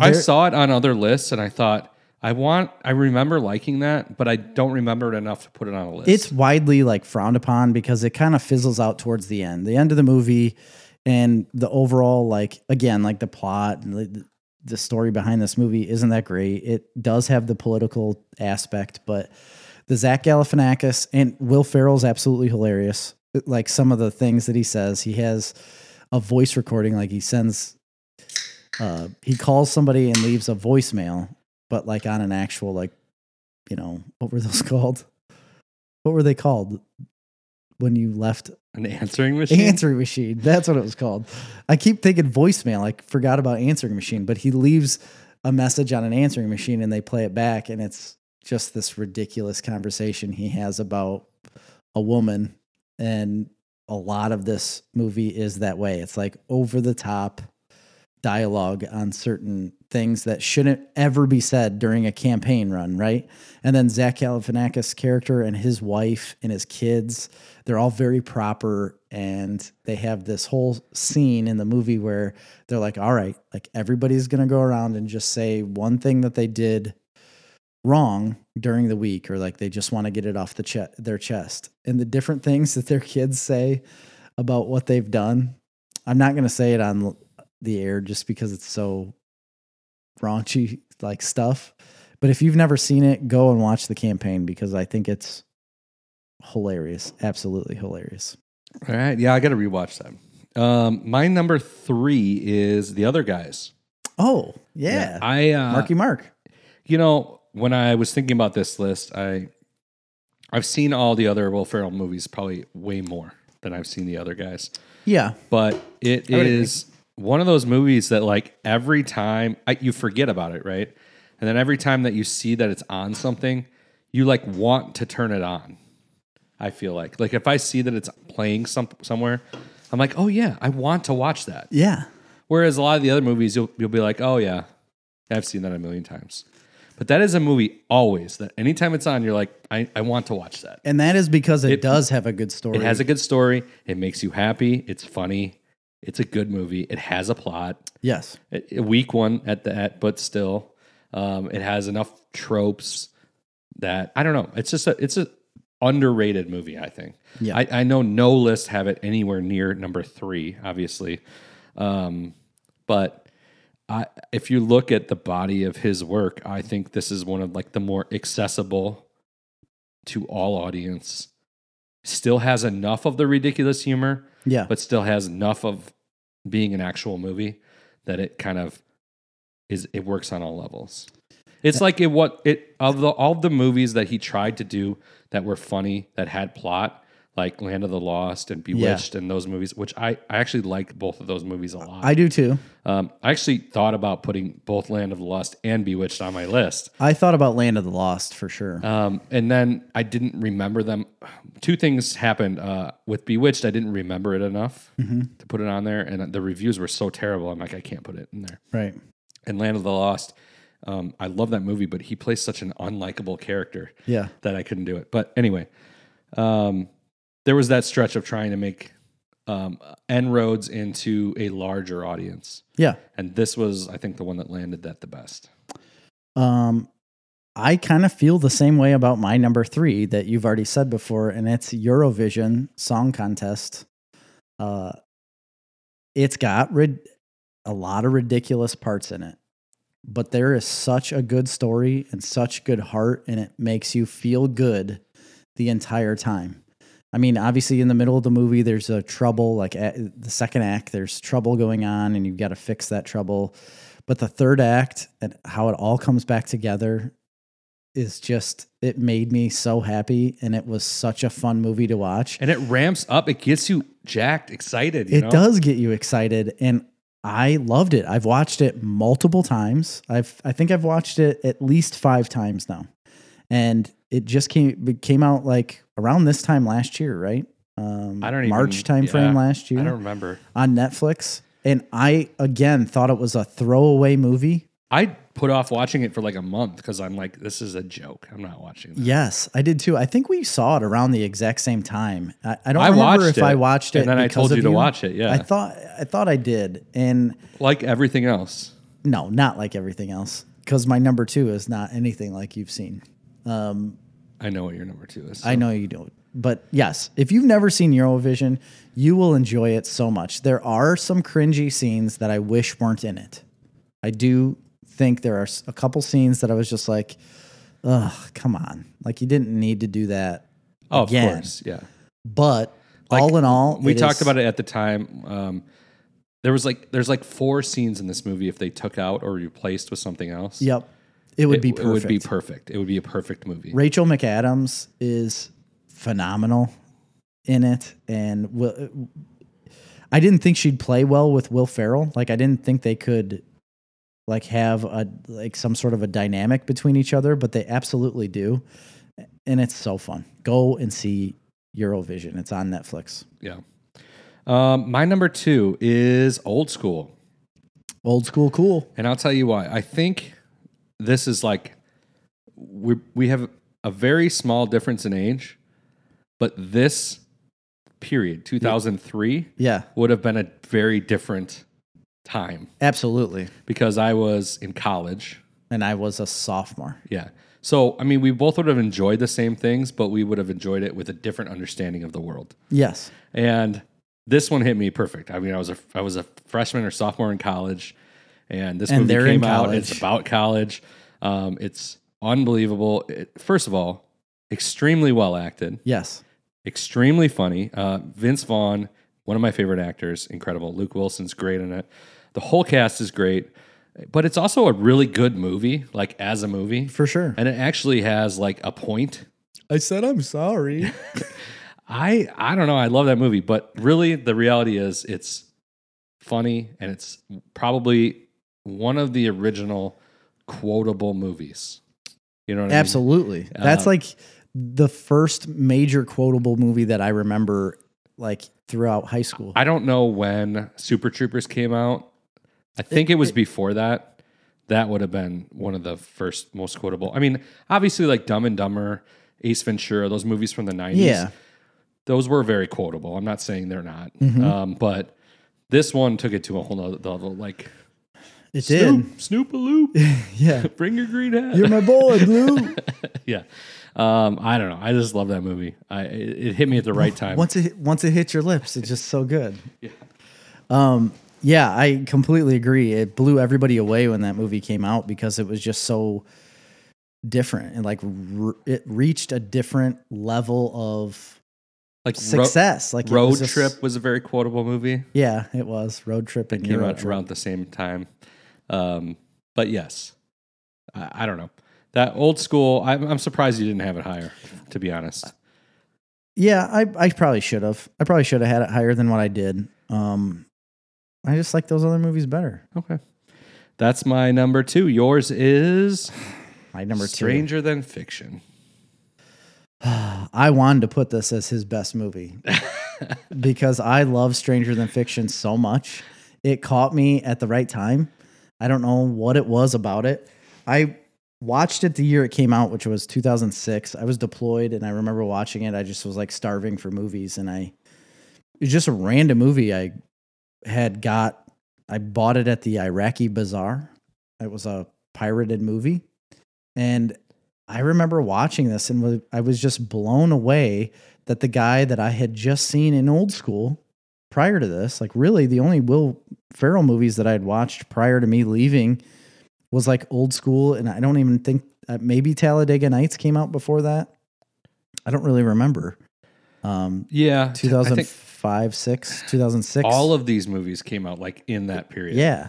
But he had a run where he was trying to make he was Um, making like two or more- three movies a year. but he was trying to make more serious movies at this point. Yeah, Like, he had one- just started I doing that. considered putting it at number ten was Everything Must Go. Yes. Uh, that was a I serious, never saw more that serious movie. It's good, but it's a little depressing. So this movie is somewhat depressing as well, but I just love the there's like a love story between him and um Maggie Gyllenhaal. I don't remember her character's name, but um I don't necessarily like her as an actress all that much, but I thought she was very good in this movie. Yeah, she was good. and they played well together like they acted well together they had a good uh like dynamic or whatever i don't know there's a po- uh, there's a point where he like sits down with a guitar and he sings and at first you think it's going to be like cheesy and awkward and weird but it ends up being really good yeah, and it's super heartfelt and i just absolutely love it it can't it's original and it's an interesting premise and it's totally original. Yes, it's completely original. It's way different than anything he had ever done at that point, and it blew me away. It honestly made me think like he's not a joke. Like he's not a joke actor. He can be a really good actor. He just literally chooses to play those goofy over the top roles. Like that's what he loves to do obviously. But he can be a serious actor. It's similar to Jim Carrey. Jim Carrey has done a lot of ridiculous things but he's also been in some really great movies, you know, where he has acted the crap out of those movies. I think Jim Carrey's uh, on a level, a little bit of a level He- above. He, is. I'm just but- saying it, it's it's of the same mindset where they're the goofy, absolutely ridiculous characters like he's done in Dumb and Dumber and all those other movies like Ace Ventura and everything he's done before. Will Ferrell has that we kind should of stuff. totally have done top ten Jim Carrey. Haven't we done it? No, but we're gonna do We're it. gonna do that. That's Yeah. a great idea because he has way more movies to choose from. I Um, know my number one right now. I know mine too, and they're the same. So Yeah, they probably are.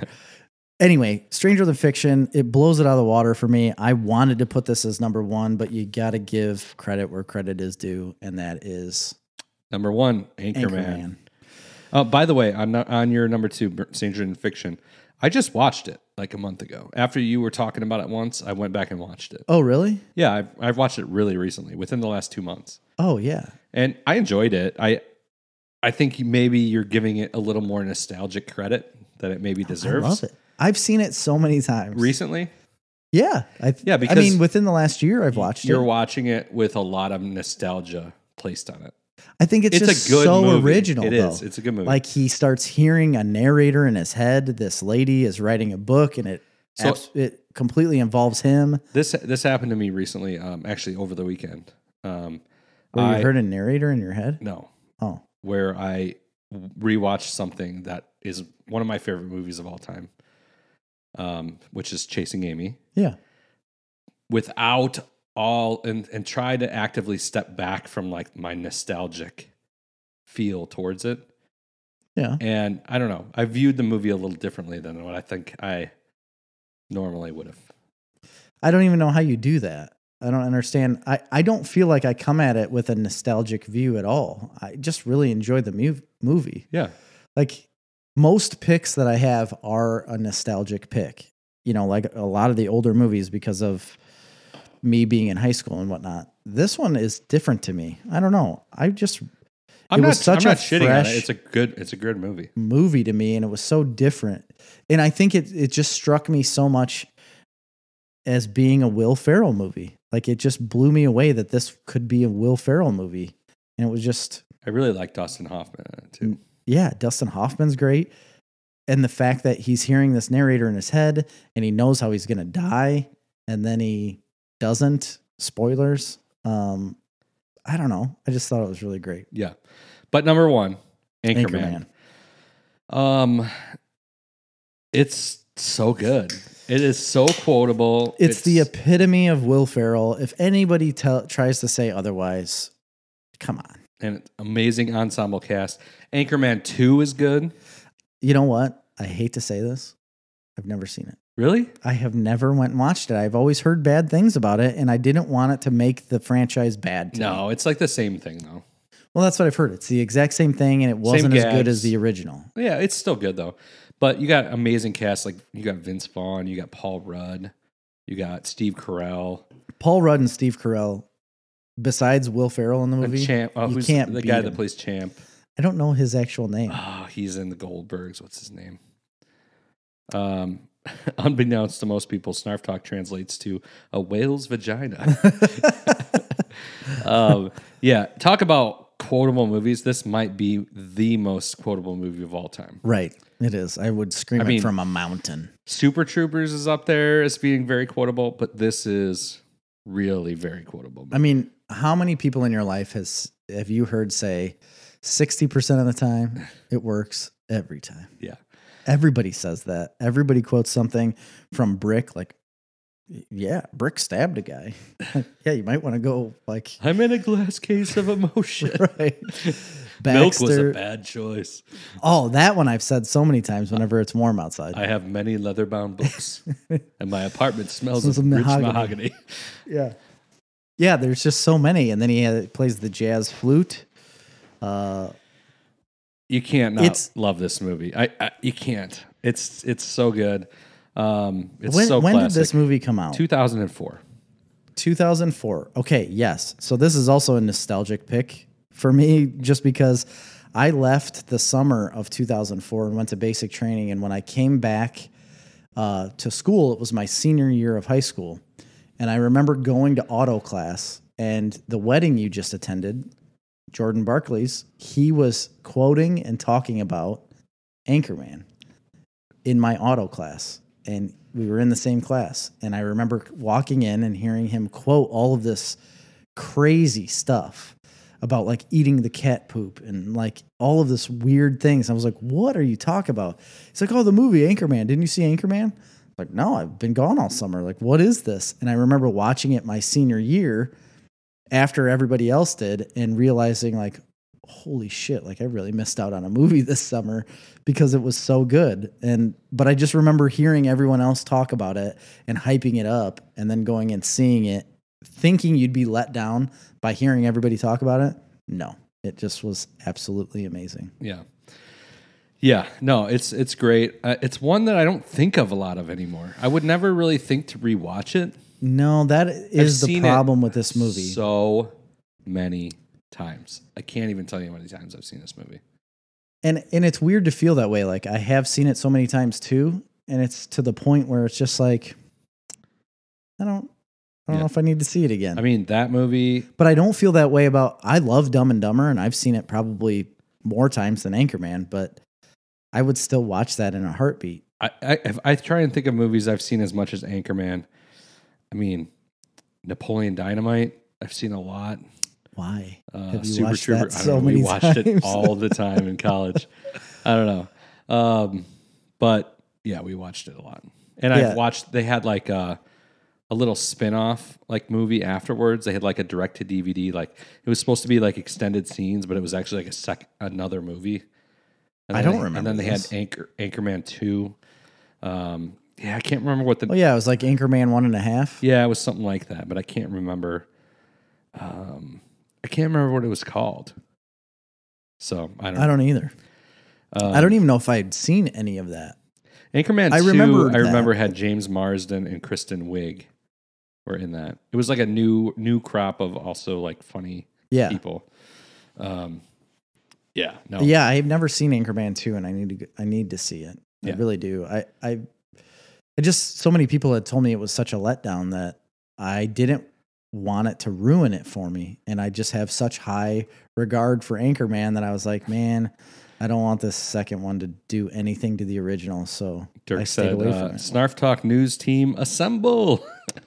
We should have that as a segment. Yeah, we every should. every week we should say, Snarf Talk News Team assemble. so that's it. That's our top ten. Um, I guess let us know uh, what you think.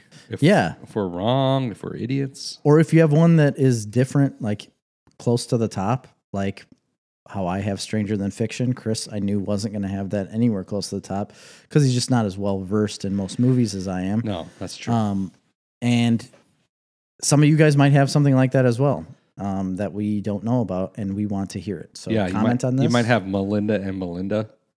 I saw that on these lists and I don't know what that was. I've never heard of it. I never, I remember it coming out, but I don't remember anything about it or whatever. I don't know anything. It was really interesting when we were doing the Adam Sandler list. We had talked about doing this one first, hmm and I thought, oh, let's save Will Ferrell because that's going to be a better, more interesting list to do. Yes. and it, it It's isn't. not. And it's Adam not. Sandler is a more interesting list to do by far. yeah, isn't that weird? Yeah, I do think it's weird because when you think of and, and Will Ferrell, you think of the biggest movie star, but then you realize like, oh, really? Compared to Adam Sandler, His not movies even really close. aren't even close. Yeah, Yeah. They really aren't. And I compared him to him at the beginning of the show. Just similar like similarly wise, like in the way the movies came about. Like you had Adam Sandler like just shoveling out all these movies in the 90s and coming into 2000 and then all of a sudden Will Ferrell did the same thing. And they're all the same mindset of like the goofy type comedy movie, right? So it was similar in that aspect. They both came from Saturday Night Live and started. and into Will a Ferrell movie did career. rated R comedies, and Yeah. Adam Sandler did PG thirteen comedies. Yes. Big yeah, difference. that's true. But I never thought Adam about that. Sandler's movies, a lot of them had a- they were a little more plot driven, and they definitely had more um, emotional resonance to them a lot of times than a lot of Will Ferrell's movies. I agree. Uh, Yeah. and he's taken bigger stretches with his career over the years. oh yeah. So I, and that's For why sure. when you brought up Jim Carrey, I thought, oh, that's interesting because he'd be even better to do than both of them. Yeah, he would. He's and had a that's what we- longer career, a very varied career. He's been in way more stuff, I, I would imagine. yeah. The the reason I thought we had done him is because of the top ten like nineties comedies. Yeah. And I had I think I had an Ace Ventura or something on there, both of them or one of them, something like that. Um, but he would be Jim Carrey's movies would be a very good one to do because there's so many that are Yeah. good. And I'm not going to have a lot of comedies on my Jim Carrey top 10.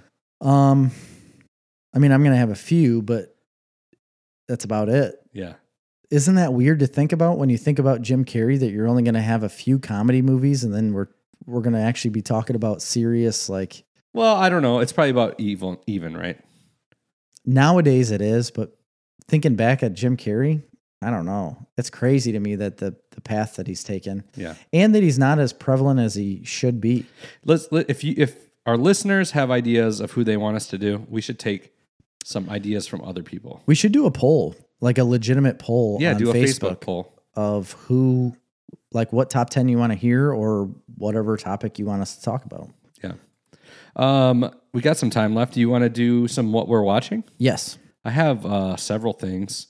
I'm Not- glad you do They're I, not really long to talk about, but I only got two all right, I'll talk about uh, a couple things. I uh, s- watched or tried to watch the Golden Globes? I didn't even know they were d- that was a thing. Uh, oh, Nolan said top. Oh, oh man, we got a lot of comments. Dirk said Will Ferrell's SNL highlight, the ta- the outtakes. Uh, he- the Will Ferrell SNL DVD Yes, is incredible. it is, and I have it. I have it too. There's two of them. Um, the first one is better than the second, but yes, amazing. I still love the. Uh, it's the most wonderful time of the year. Yeah, where he's on this, and he's puking. He's Yeah. on that spinner thing. Love that. Um, I did that in my house this winter while it was going on on the hoverboard. you did. Yeah. Then you puked all over your house. No, I didn't. that's awesome. Nolan said top 10 Tom Hanks movies would be great. Correct. Absolutely, We it are would going to be. do that next. We will That's do a that. great idea because we've done a couple comedians here. Yeah, We should definitely do top 10 Tom Hanks. yeah, we really should. That's a good one. Um, Old prospector. Yeah, that's definitely a good character of his. yeah. He's got uh, so many great SNL characters. Uh, yes, a ton. Um, anyway, I tried to watch the Golden Globes.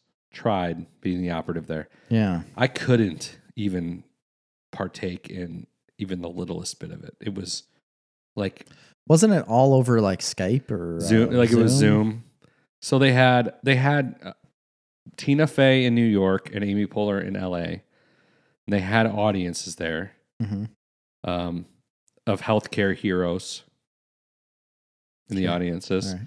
and then all the celebrities were on Zoom, and they did it did it like that. And you know, Amy Poehler and Tina Fey, huge fans of both of I- theirs. yes, I absolutely. they love had them. definitely had some funny jokes here and there. I mean, I'm not They gonna lie. work phenomenally together. Yeah, and but it was fine and it wasn't great. And then I tried to like just I'm like I'm just gonna fast forward all the way to like they So you announce- recorded it. yeah till they announce whatever the category is and whoever wins. Okay. And I tried it for like a couple categories and I'm like I just can't I can't do this I can't I don't know if I'm because of ever the gonna- format or I don't think I'm gonna be able to watch an award show again. These people are so unbearable. They really are. Uh, it, it is becoming more and more over the last five to 10 years, I would say. I would say five, really. I mean, not even 10. I would watch a lot of those award shows all the time, like the Oscars and Golden Globes and all of them. I would watch them all the time and it didn't bother me. But really, over the last five years, it has just gotten so. It's so steeped in top. politics, uh, and That's, identity politics. but that's, and that's not anything it should be. We're talking about entertainment. I want to see you act as a fake character. I want to see what you do in that world. I don't need your opinion on something that you have no bearing telling me what I should think. You know Yeah. what I mean? Like, and that's what they do. They get up there as a platform to tell you what you should think because they think it's right. Yeah. And I, that's not what you should, you're not a politician. It's just like You should have no every single thing, every comment, everything is about. It's just all diversity, diversity. Like it's all, all they're talking about. Like Tina, Tina Fey and Amy Poehler are making that's jokes, fine, but- and then they stop to like make a serious message about diversity and stuff. And I'm just like, stop it. no one cares. Pick the best movie. Pick the best actor. Let's move on. Do your speech, and this is why um, I I love Ricky Gervais. He hosted it last year. Um, they had 17 million viewers. because he's n- relatively normal and he has an opinion. and he's not yeah and he's not That anybody bowing- else would. he's not bowing to the woke mob Right. but their viewership dropped 65% this year I feel like that's a significant number. yeah it is and uh, they are blaming it on the fact that everybody's sick of zoom calls so that's why they didn't want to watch it Okay. We'll find out next year. yeah When you don't, Mm-hmm. when the they next beg time ricky you don't gervais do- to come back Yeah. And they will. I, I don't know if they'll beg him, but they'll get somebody else in there that's similar and I mean, think it'll fix it. i don't but know if you can get anybody better than tina fey and amy, I know. amy poehler they're phenomenal And they've had huge ratings in the past, and that's why they had them there because they Did were they so do good the at it. Oscars or did they do the Golden Globes? I think they've only done the Golden Globes. I didn't think they did the Oscars, Okay. but well, anyway, but it, they've done it multiple times. it was unbearable. I'm a fan of movie award shows. I, I want to be a fan. I do too. I just can't. I'm a fan of the business, right? Like the entertainment business and movies and shows that I like. I want to see them awarded for what they are doing. I want to see the you know these good shows awarded for what they do and I also kind of look at it as different things that I haven't seen winning these awards, then I go back and watch this stuff because it could be very good, you know? And it's a way to learn And, that. and sometimes it is. It, yeah, and it's a way to get into new movies.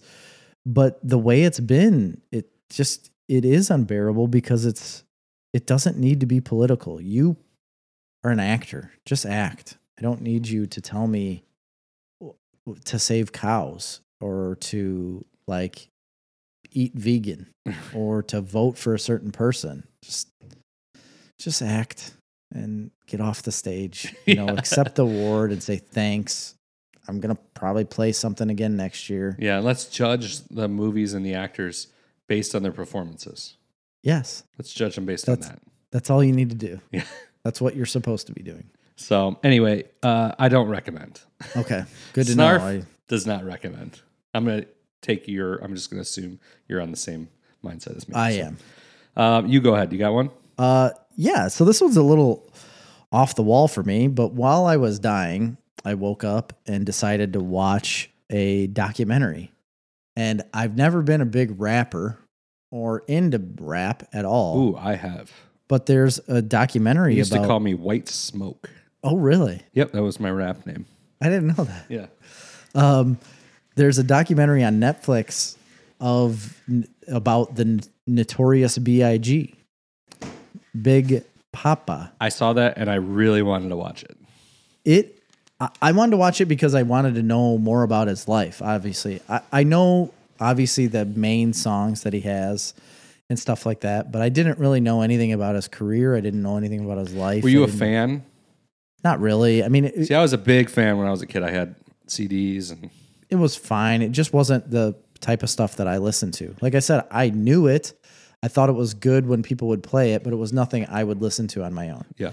Um, but going back and watching this, it doesn't change my opinion on what I'm going to listen to music wise, but it was a very interesting documentary learning about him and the people that were around him and his life. His mother blows it out of the water for me. She's an amazing lady. She's so down to earth. They were from Jamaica, and uh, he- she would take him to Jamaica every summer. Um, just to go back and visit family and whatnot. She'd save up money and they'd go back to Jamaica every single summer. And then he'd come back and he would, when he'd go there, his uncle and other people there would rap and he'd learn things from them, but they'd also listen to like R and B stuff. And what I thought was interesting is that everybody that was close to him said you would never hear him rap or do any of that in his spare time. You would only hear him sing and he would like sing r&b type songs or be like very melodic in the way he sang but then all of a sudden when he'd go and record he'd record his music but it was all influenced by that kind of stuff and you i didn't know that but listening to it and s- watching the documentary you could clearly see that it was but his mom was awesome she didn't know a single thing about his rap career until a neighbor lady came over and said you know, I heard your son's album and there's just so much profanity on it. I couldn't listen to it. And she got so mad when he came home. She like scolded him and yelled at him that he's using all of this profanity and what is he doing? I didn't raise you this way. And I just thought it was really funny. And then you have an interview with uh, uh his name's Chris, but you have an interview with Chris and he's like he's like, "Yeah, I just kept telling my mom like don't listen to my music. Don't listen to my music. It's not anything you're going to like, you know." and he just lived a different life than his mom ever knew. Um, yeah, but she's he she was a ran very gang, so a drug like empire. He st- what he started getting into, but for a while he didn't do anything with drugs um, at all until later, a little bit later on in his career. But he started his career very young yeah.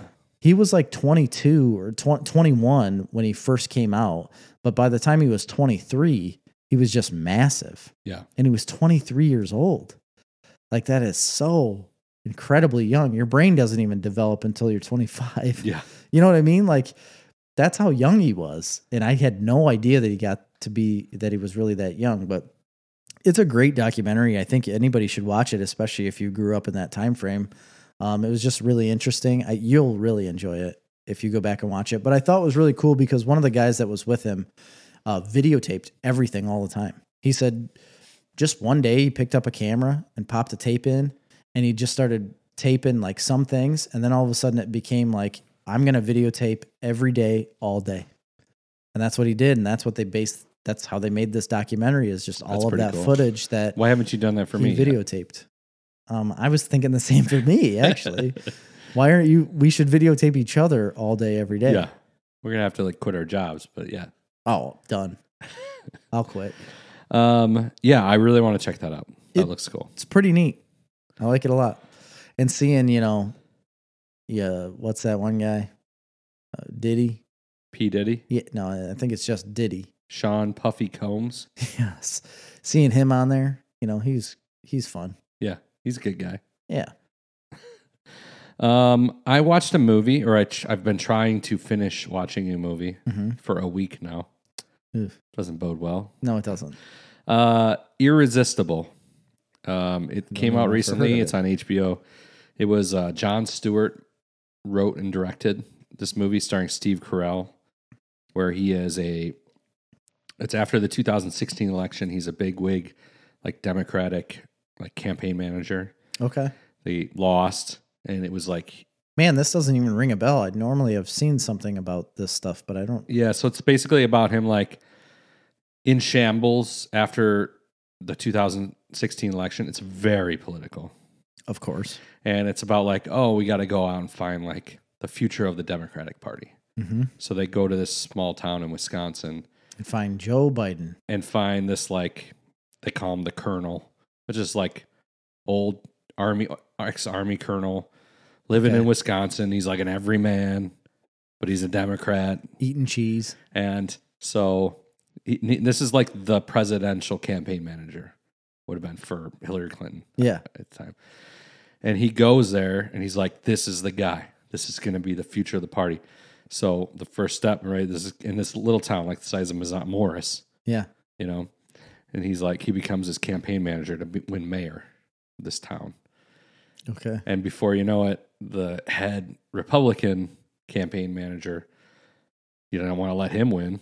So they come out and back the Republican mayor mayoral candidate. And it does have a lot of interesting points to make about like money and politics and the point of it all and what is it really. Um, it's it's got some interesting points to make. What is it really? Well, there's a good scene. There is a good scene where he flies. He- they're they're like embroiled now for this little city mayor um, Okay. in this huge election, Yeah. national coverage. They need all this money for these campaigns. It's a big deal, Yeah. right? And and the joke of it all is obviously they can they can call everybody in the town and do a poll, you know, because it's not a big town. Mm, Yeah. But they they they get a private jet and they fly him to New York City to meet with all these like super liberal benefactors, donators to the Democratic Party because like we got to support this guy. This is the future of the party. right. And he and this guy's like Steve Carell's character is like sold on this guy. He's like bought in. He's like this is the guy. Like he's so raw and real. And there's a little bit of like talking down to him like you're so real, you know, but that's like an insult in a way, you know. Um but they, they're aware of that. Like the movie is aware of that, which is good. Okay. Good. Yes. But so he goes up in front of these people, you know, and he he wants this colonel to give a speech to all these rich, you know, elitist liberals in New York City to get them to donate a million dollars or whatever. And he just he's like this guy's just like this is the problem. He's like I got to fly on a private jet to New York City to convince you people to give me money so I win a campaign about it so I can save my town, basically. And you don't. So I gotta I gotta raise millions of dollars from these rich elite people in New York City to save my own town instead of just just staying saving here my and own doing, time. doing it, doing yeah. the work. You know, it's a good scene. And it is, and that's like a turning point in the movie. Yeah. And I Um, feel like I know John Stewart. He's pretty. I know he's- he's a He's, He's- leftist, but he's always been pretty good, much better than Trevor Noah, Trevor Noah Oh yeah, about like giving both sides Towing the due- line a towing little the bit. line a little, a little bit. a little bit. He And is a seems leftist person, genuine in his. but the genuine take that he has on most things, on helping people and trying to get things taken care of in his own life, like in his own personal life. oh yeah, he's doing done that some kinda stuff. incredible things with veterans. Yeah, he's Um, done a lot of incredible, incredible stuff. He's involved right now with like burn pit stuff that I'm on a burn pit registry because um like on our base they were just incinerating things, right? And they said that it could cause a lot of like sinus problems or like respiratory problems, which I didn't think about for a long time. But as soon as I came home, I had a sinus surgery because I couldn't breathe. And I never really thought about that. And that's when I was like, hmm, maybe I should get on this registry real quick to make sure that they know that I'm a person that was there at this time. But then he's been involved with that because the government's completely ignored it. And then I, there's just so many And things. then the There was 9 11 9/11 thing. Yeah. He's like instrumental in that. yeah. They he's those guys were fucked over. big time. And he's he's done very good stuff. They have died at like a So- rate of like 70 times the national average Right. Because of from all lung of cancer. the yeah, all the stuff that they were breathing in. Which I get it, it's part of the job, but th- support them. that's the support their thing. families. The families and whatnot. I don't were think any forgotten of those about. firefighters or those families are out there saying like this is unfair. They knew what they signed up for, Yeah. but you have to support them after the fact. Yeah, exactly. Yes. Um, so he's done very good stuff. So I I would assume that in that movie you would have something like that, a scene where it You get a- might resonate with you to say like, okay, I understand that. But the majority tone is going to be for sure. There's no doubt about it. But it's fine. I, I'm not an overly political person. I mean, No, I have I am my not opinions, either. but I can watch a movie that's about the other side that might not be my opinion and enjoy it and be Over able a to step- week. Yeah, I mean, it's totally fine. But here's the deal: it's not very good. it's not a good movie. Um, I'm trying to finish it. It's like one of those I keep falling asleep because it just doesn't keep you. I give up after a certain point. If if I fall asleep two nights in a row to something, it's been five nights in a row. I don't watch it again. So So do you need to see the ending? The only reason I'm coming back is because one of those nights I woke up at the ending and something completely 180 degrees from what I expected had happened or was happening. And then I fell right back asleep. Uh. and I'm like, I got to see What's going on? what that was. Yeah. Or if it was even, maybe it was a dream. I don't even know. hmm I only got like 30 minutes left. So I think something. So you can finish that. yeah, That's I'm gonna easy do to it finish. tonight. I think something big happens in the end, and I don't know for sure. Um, Like an assassination? no, no. Oh. So it's fine. It's a little pandery. It's a little over the top. It's not particularly good. It has some moments. It has some good acting. Steve Carell Is great. Such an incredible actor. He he's very, very good. But at what he here's the does. thing: if you want to watch a Steve Carell do his best work, then watch Space Force. That show is phenomenal. Okay, I need to go back and watch that. I never did get past the first episode. I or, I mean, not that I didn't get past it. I just didn't go back after watching the first episode. And boy, talk about a show I had no interest in watching at first because I'm like, I don't want to put up with all this. yeah, I didn't bullshit, really either. Liberal bias bullshit. and even after the first episode, I kind of felt the same way. It's good. It's good. There's only one season of that, right? Um, yeah, one season. Yeah. Um, I got a couple more things. I won't you know, gloss over. I'm I kind of catching up on like regular television. Are you really? I I realized I hadn't turned on my direct TV in two months. I, don't watch regular TV Yeah. at all ever. So I popped it on. I had a bunch of like Goldbergs recorded.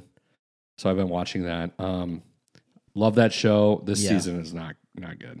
oh, that's too bad. Um, Superstore. I still continue to love this show. I don't know why it doesn't get more attention. I don't know why it gets your attention. It's good. I've I've only seen a handful of episodes, maybe, It's and I really thought they f- were fine. It's really funny. And I'm liking the new season. I like I like the show a lot. I'm bought in, I guess, to the characters at this point. Yeah, Um, but one new show that is on network TV I'd never even heard of. yeah. I saw a commercial for it. I'm like, oh, I'm going to record that. Recorded it. I've watched three episodes now. On, I love it. Okay. It's called Young Rock. Oh, I've heard of this. It's The Rock, and it's set up as an interview format. He's running for the 2032 2030 presidential election. like the actual Rock. Is the it? Rock, Okay. as himself, Okay. is running for president. Unless it's like 2032, and it's like the premise is he's sitting down in an interview with Randall Park, who I love, Yeah. playing himself, and he is like the Dateline, like the like 2020 host, you know, Okay. at the time, and he's like getting the Rock's life story because he's running for president And then they flash and back. then they to- flash back to all through his childhood and it's really his childhood they're real stories from his life i had no idea that his dad was a world famous wrestler Yeah. i had no idea that he grew up with andre the giant Y- Yes. So I knew his dad was a wrestler and he grew up around wrestling and was like brought up in the wrestling community. I guess I didn't know he grew up around Andre the Giant at all. that was like his uncle basically they all wrestled in the same company him and randy savage uh, andre the giant rocky johnson oh, wow. all these guys and it's just this wild look Jake at- the Snake. I, I didn't. I haven't seen him yet. I've only seen three episodes. This wild look at wrestling in the '80s, um, and their life and his life growing up. It's a fun, happy show. It's funny. I, I have heard very good things of it. the I Rock did is hear about such a it. positive force in the world. Yeah, he really is. He really should be president. and and to be honest, I think he has had serious talks or serious thoughts about running for that, like in the future. Um, be a big pay hit for him. But yeah, not really. You can still get stuff while you're president, and he's got so much money now. well, What's the anyway, difference? I'm I'm enjoying it. I I've missed a bunch of episodes because I came in late. Yeah, I don't have them all recorded, you know. So I'm, I'm assuming they're on Hulu. Oh, probably. It's an ABC show, yeah, you would be able to watch that. so on it Hulu should be then. on Hulu. It's a Disney show, so So there was a a show, Superman and Lois. yeah, it came out. I haven't watched it. for the longest time, I thought it had been out. I thought it had been out No, it for just a while. came out. I, I'm, that's what I'm getting at. I thought it was out for the longest time, and I was like, "Oh man, I should go and watch this show." And then I realized, oh, it's only two episodes in.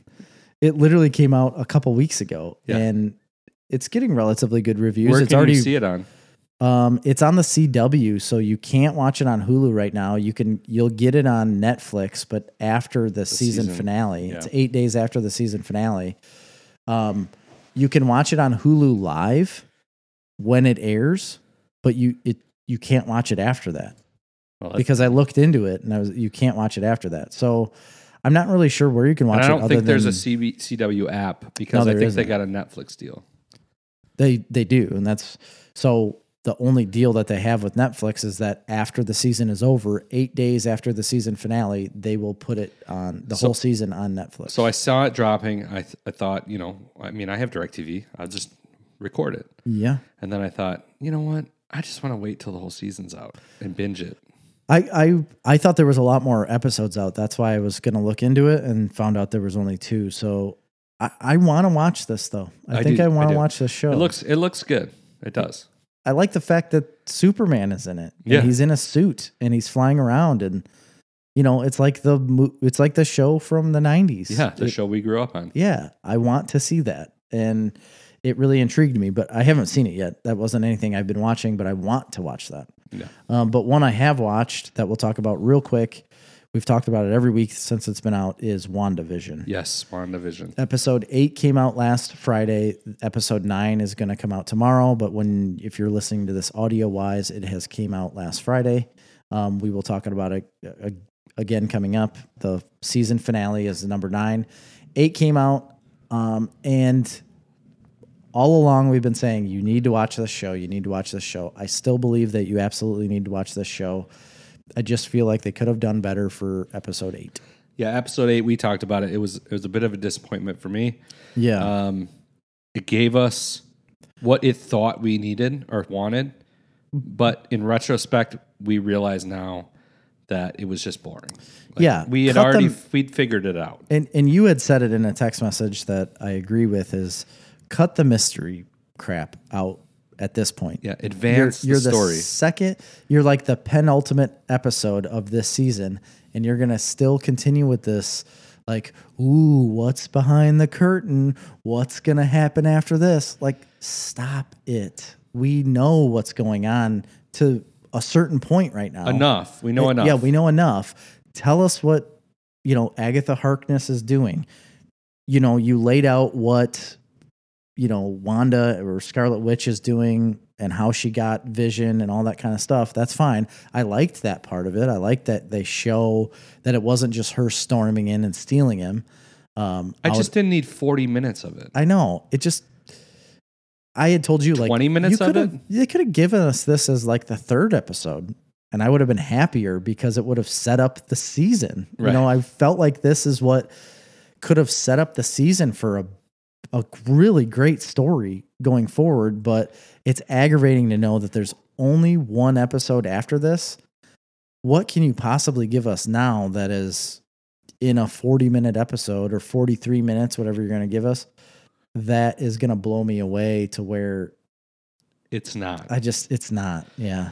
if you would make it 10, 12 episodes, um, fine. Otherwise, you should have cut the whole eighth episode and made it at 15 minutes and then added another 30 minutes of story. Yeah. We need the story to advance forward. We Advan- need like, we more need of the side answers. characters, which are more interesting than the main characters. The over, the overall, like, uh, the, like what they've been doing this entire season is continuous episodes of no story advancement and more questions than answers every single episode. So it started to change a little bit once you got into like fifth, a little bit, then sixth and seventh. You're like, oh, okay, now we're getting somewhere. And then eighth goes right back to like episode two. Where you're like, what is yeah, we're, you- what is we get happening? It. We get it. I got it, but what else is going on? Give us a little bit more. We're not stupid, you know. Like we're not a dumb Yeah, audience. you don't have to And that's- lead us through that. You don't have to hold our hand. we f- I felt dumb after that. Like I felt like a dumb audience member that d- that I you've got such a great story we can't get it. But now I still feel like after episode 9 and again it sounds like we're ragging on this overly hard. This is still a great series. It's an unbelievable show. It's a must watch. I do love episode eight at the very end. yes. You're a Scarlet Witch. Yes, I think that's I mean, great, that's a too. great line. And I But you think can't- episode nine will be really great because it's going to reveal a lot of things, but it's not going to give us a payoff. It's going to give us, it's going to reveal these things. And then a- again, it, it- this is to set up phase four, but it's going to set up phase four with just more questions with no answers. And we're going to be left, you know, in the mud. So uh, wanting, dude says it more. makes you want season two. It's something different. That's what drags you in. Yeah, I mean, I agree that the series has been something different, and I applaud that. yeah, I'm specifically talking about episode eight. Yeah. Which to me, if I know that it ends at nine, I consider to be a wasted time. and and that's my problem is that we do know it ends at nine. And- I'm fine with a, a, a mediocre episode eight if I know there's 12 episodes. Sure. Yeah, I They I can't all Completely be agree with winners, that. You know, yeah. but I don't need 20 minutes of trying to understand past trauma. for for We um, are- we get it. Oh, Agatha Harkness like that whole scene with the witches and stuff took so long. It was unnecessary. It didn't give us any answers to her besides the fact But that even she just Wanda absorbed and these Pietro, witch pow- you know, powers. their past trauma. Like we get it. yeah, the the only thing you got out of that is that she enjoyed sitcom TVs, like the Right. the old school sitcoms. That's what you got out of that. It's like, where did the sitcom come from? All right, well, we're gonna sit through this whole war scene and your whole house being destroyed and all this stuff happening just to get that you like Bewitched. you liked. Be- yeah, you liked the Mary Tyler Moore or uh, uh, Dick Van Dyke show. Like, that's Got what it. you were telling us? Yeah. Okay. It was aggravating to It- say the it least. Um, it's a, a fine episode. It just was sh- it slow sh- and unnecessary. it sure takes the steam out of a train that was a rolling. yeah. You It know, did. It, was really building to something, and it takes steam out. Episode nine could blow us away. And at the end of episode eight, we do get a reveal of a different vision. Um, so in the comic books, this is a spoilers, by the way. FYI, like if you don't want to hear it, then I'm sorry. Either pause it or whatever, listen later. Um, but in the comics, there is a white vision, and it is created um, by Sword in the comic books for a different reason. Like Ultron comes back, um, but it's like a fake Ultron that was created also through this Vision character, and so people are skeptical that Ul- an Ultron type character could come back in Phase Four. But I don't know if that's going to happen or not. But It's they not. did reveal that a white Vision has been made by Sword. That's a big deal Uh, yeah. and I think it'll be a big deal in the future, especially for Wanda. I don't Um, think it and I was quite think the in- payoff that they were expecting it to be, but No, I don't think so either. Uh, it just that is revealed that they have this. It was kind of foreshadowed when that he talks about like, well, we can't have this, you know, sentient weapon m- running amok.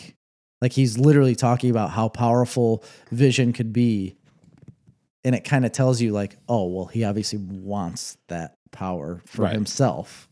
And then at the end of the episode, he clearly has that power for himself because he's created it. So Yeah.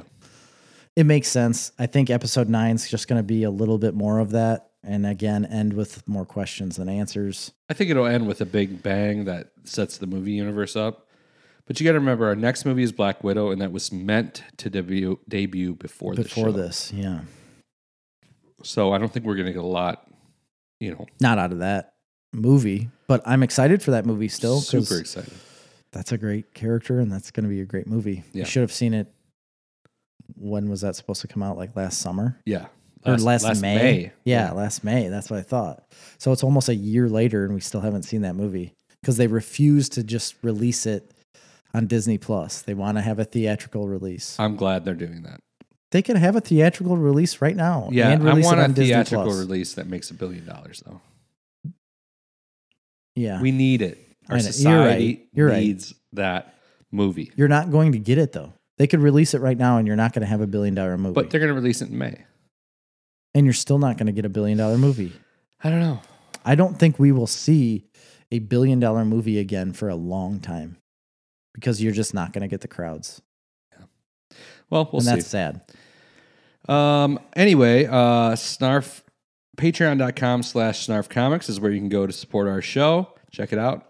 Once Yes. again, most important thing you need to do right now is hit the share button on this video, share it to your Facebook page.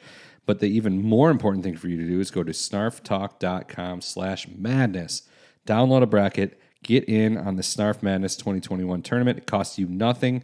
You have the option to win $50 gift card and a t-shirt. Yes, Why would you not do it? and get them filled out now. Like you need to get We're them. going to start this in a couple weeks. fill them out and send them to us because once we start the contest if you've if you've sent us a bracket after we've started the contest You're disqualified. doesn't work Yeah. you're cut because we've started telling you our picks You've cut to the core of me, Baxter. and there's a quote anchorman quote uh so if we're starting to make our picks we can't you know take your bracket we you may have cheated i'm not saying you did but you might have Yeah. you know, and we don't know that for sure. So get us your brackets now, email them to us however you can, picture, scan it, whatever, but email it to us at info at snarfcomics.com. That's right. Uh, And for Snarf Talk this week, I've been Chris. I am Jerry. See ya. Bye.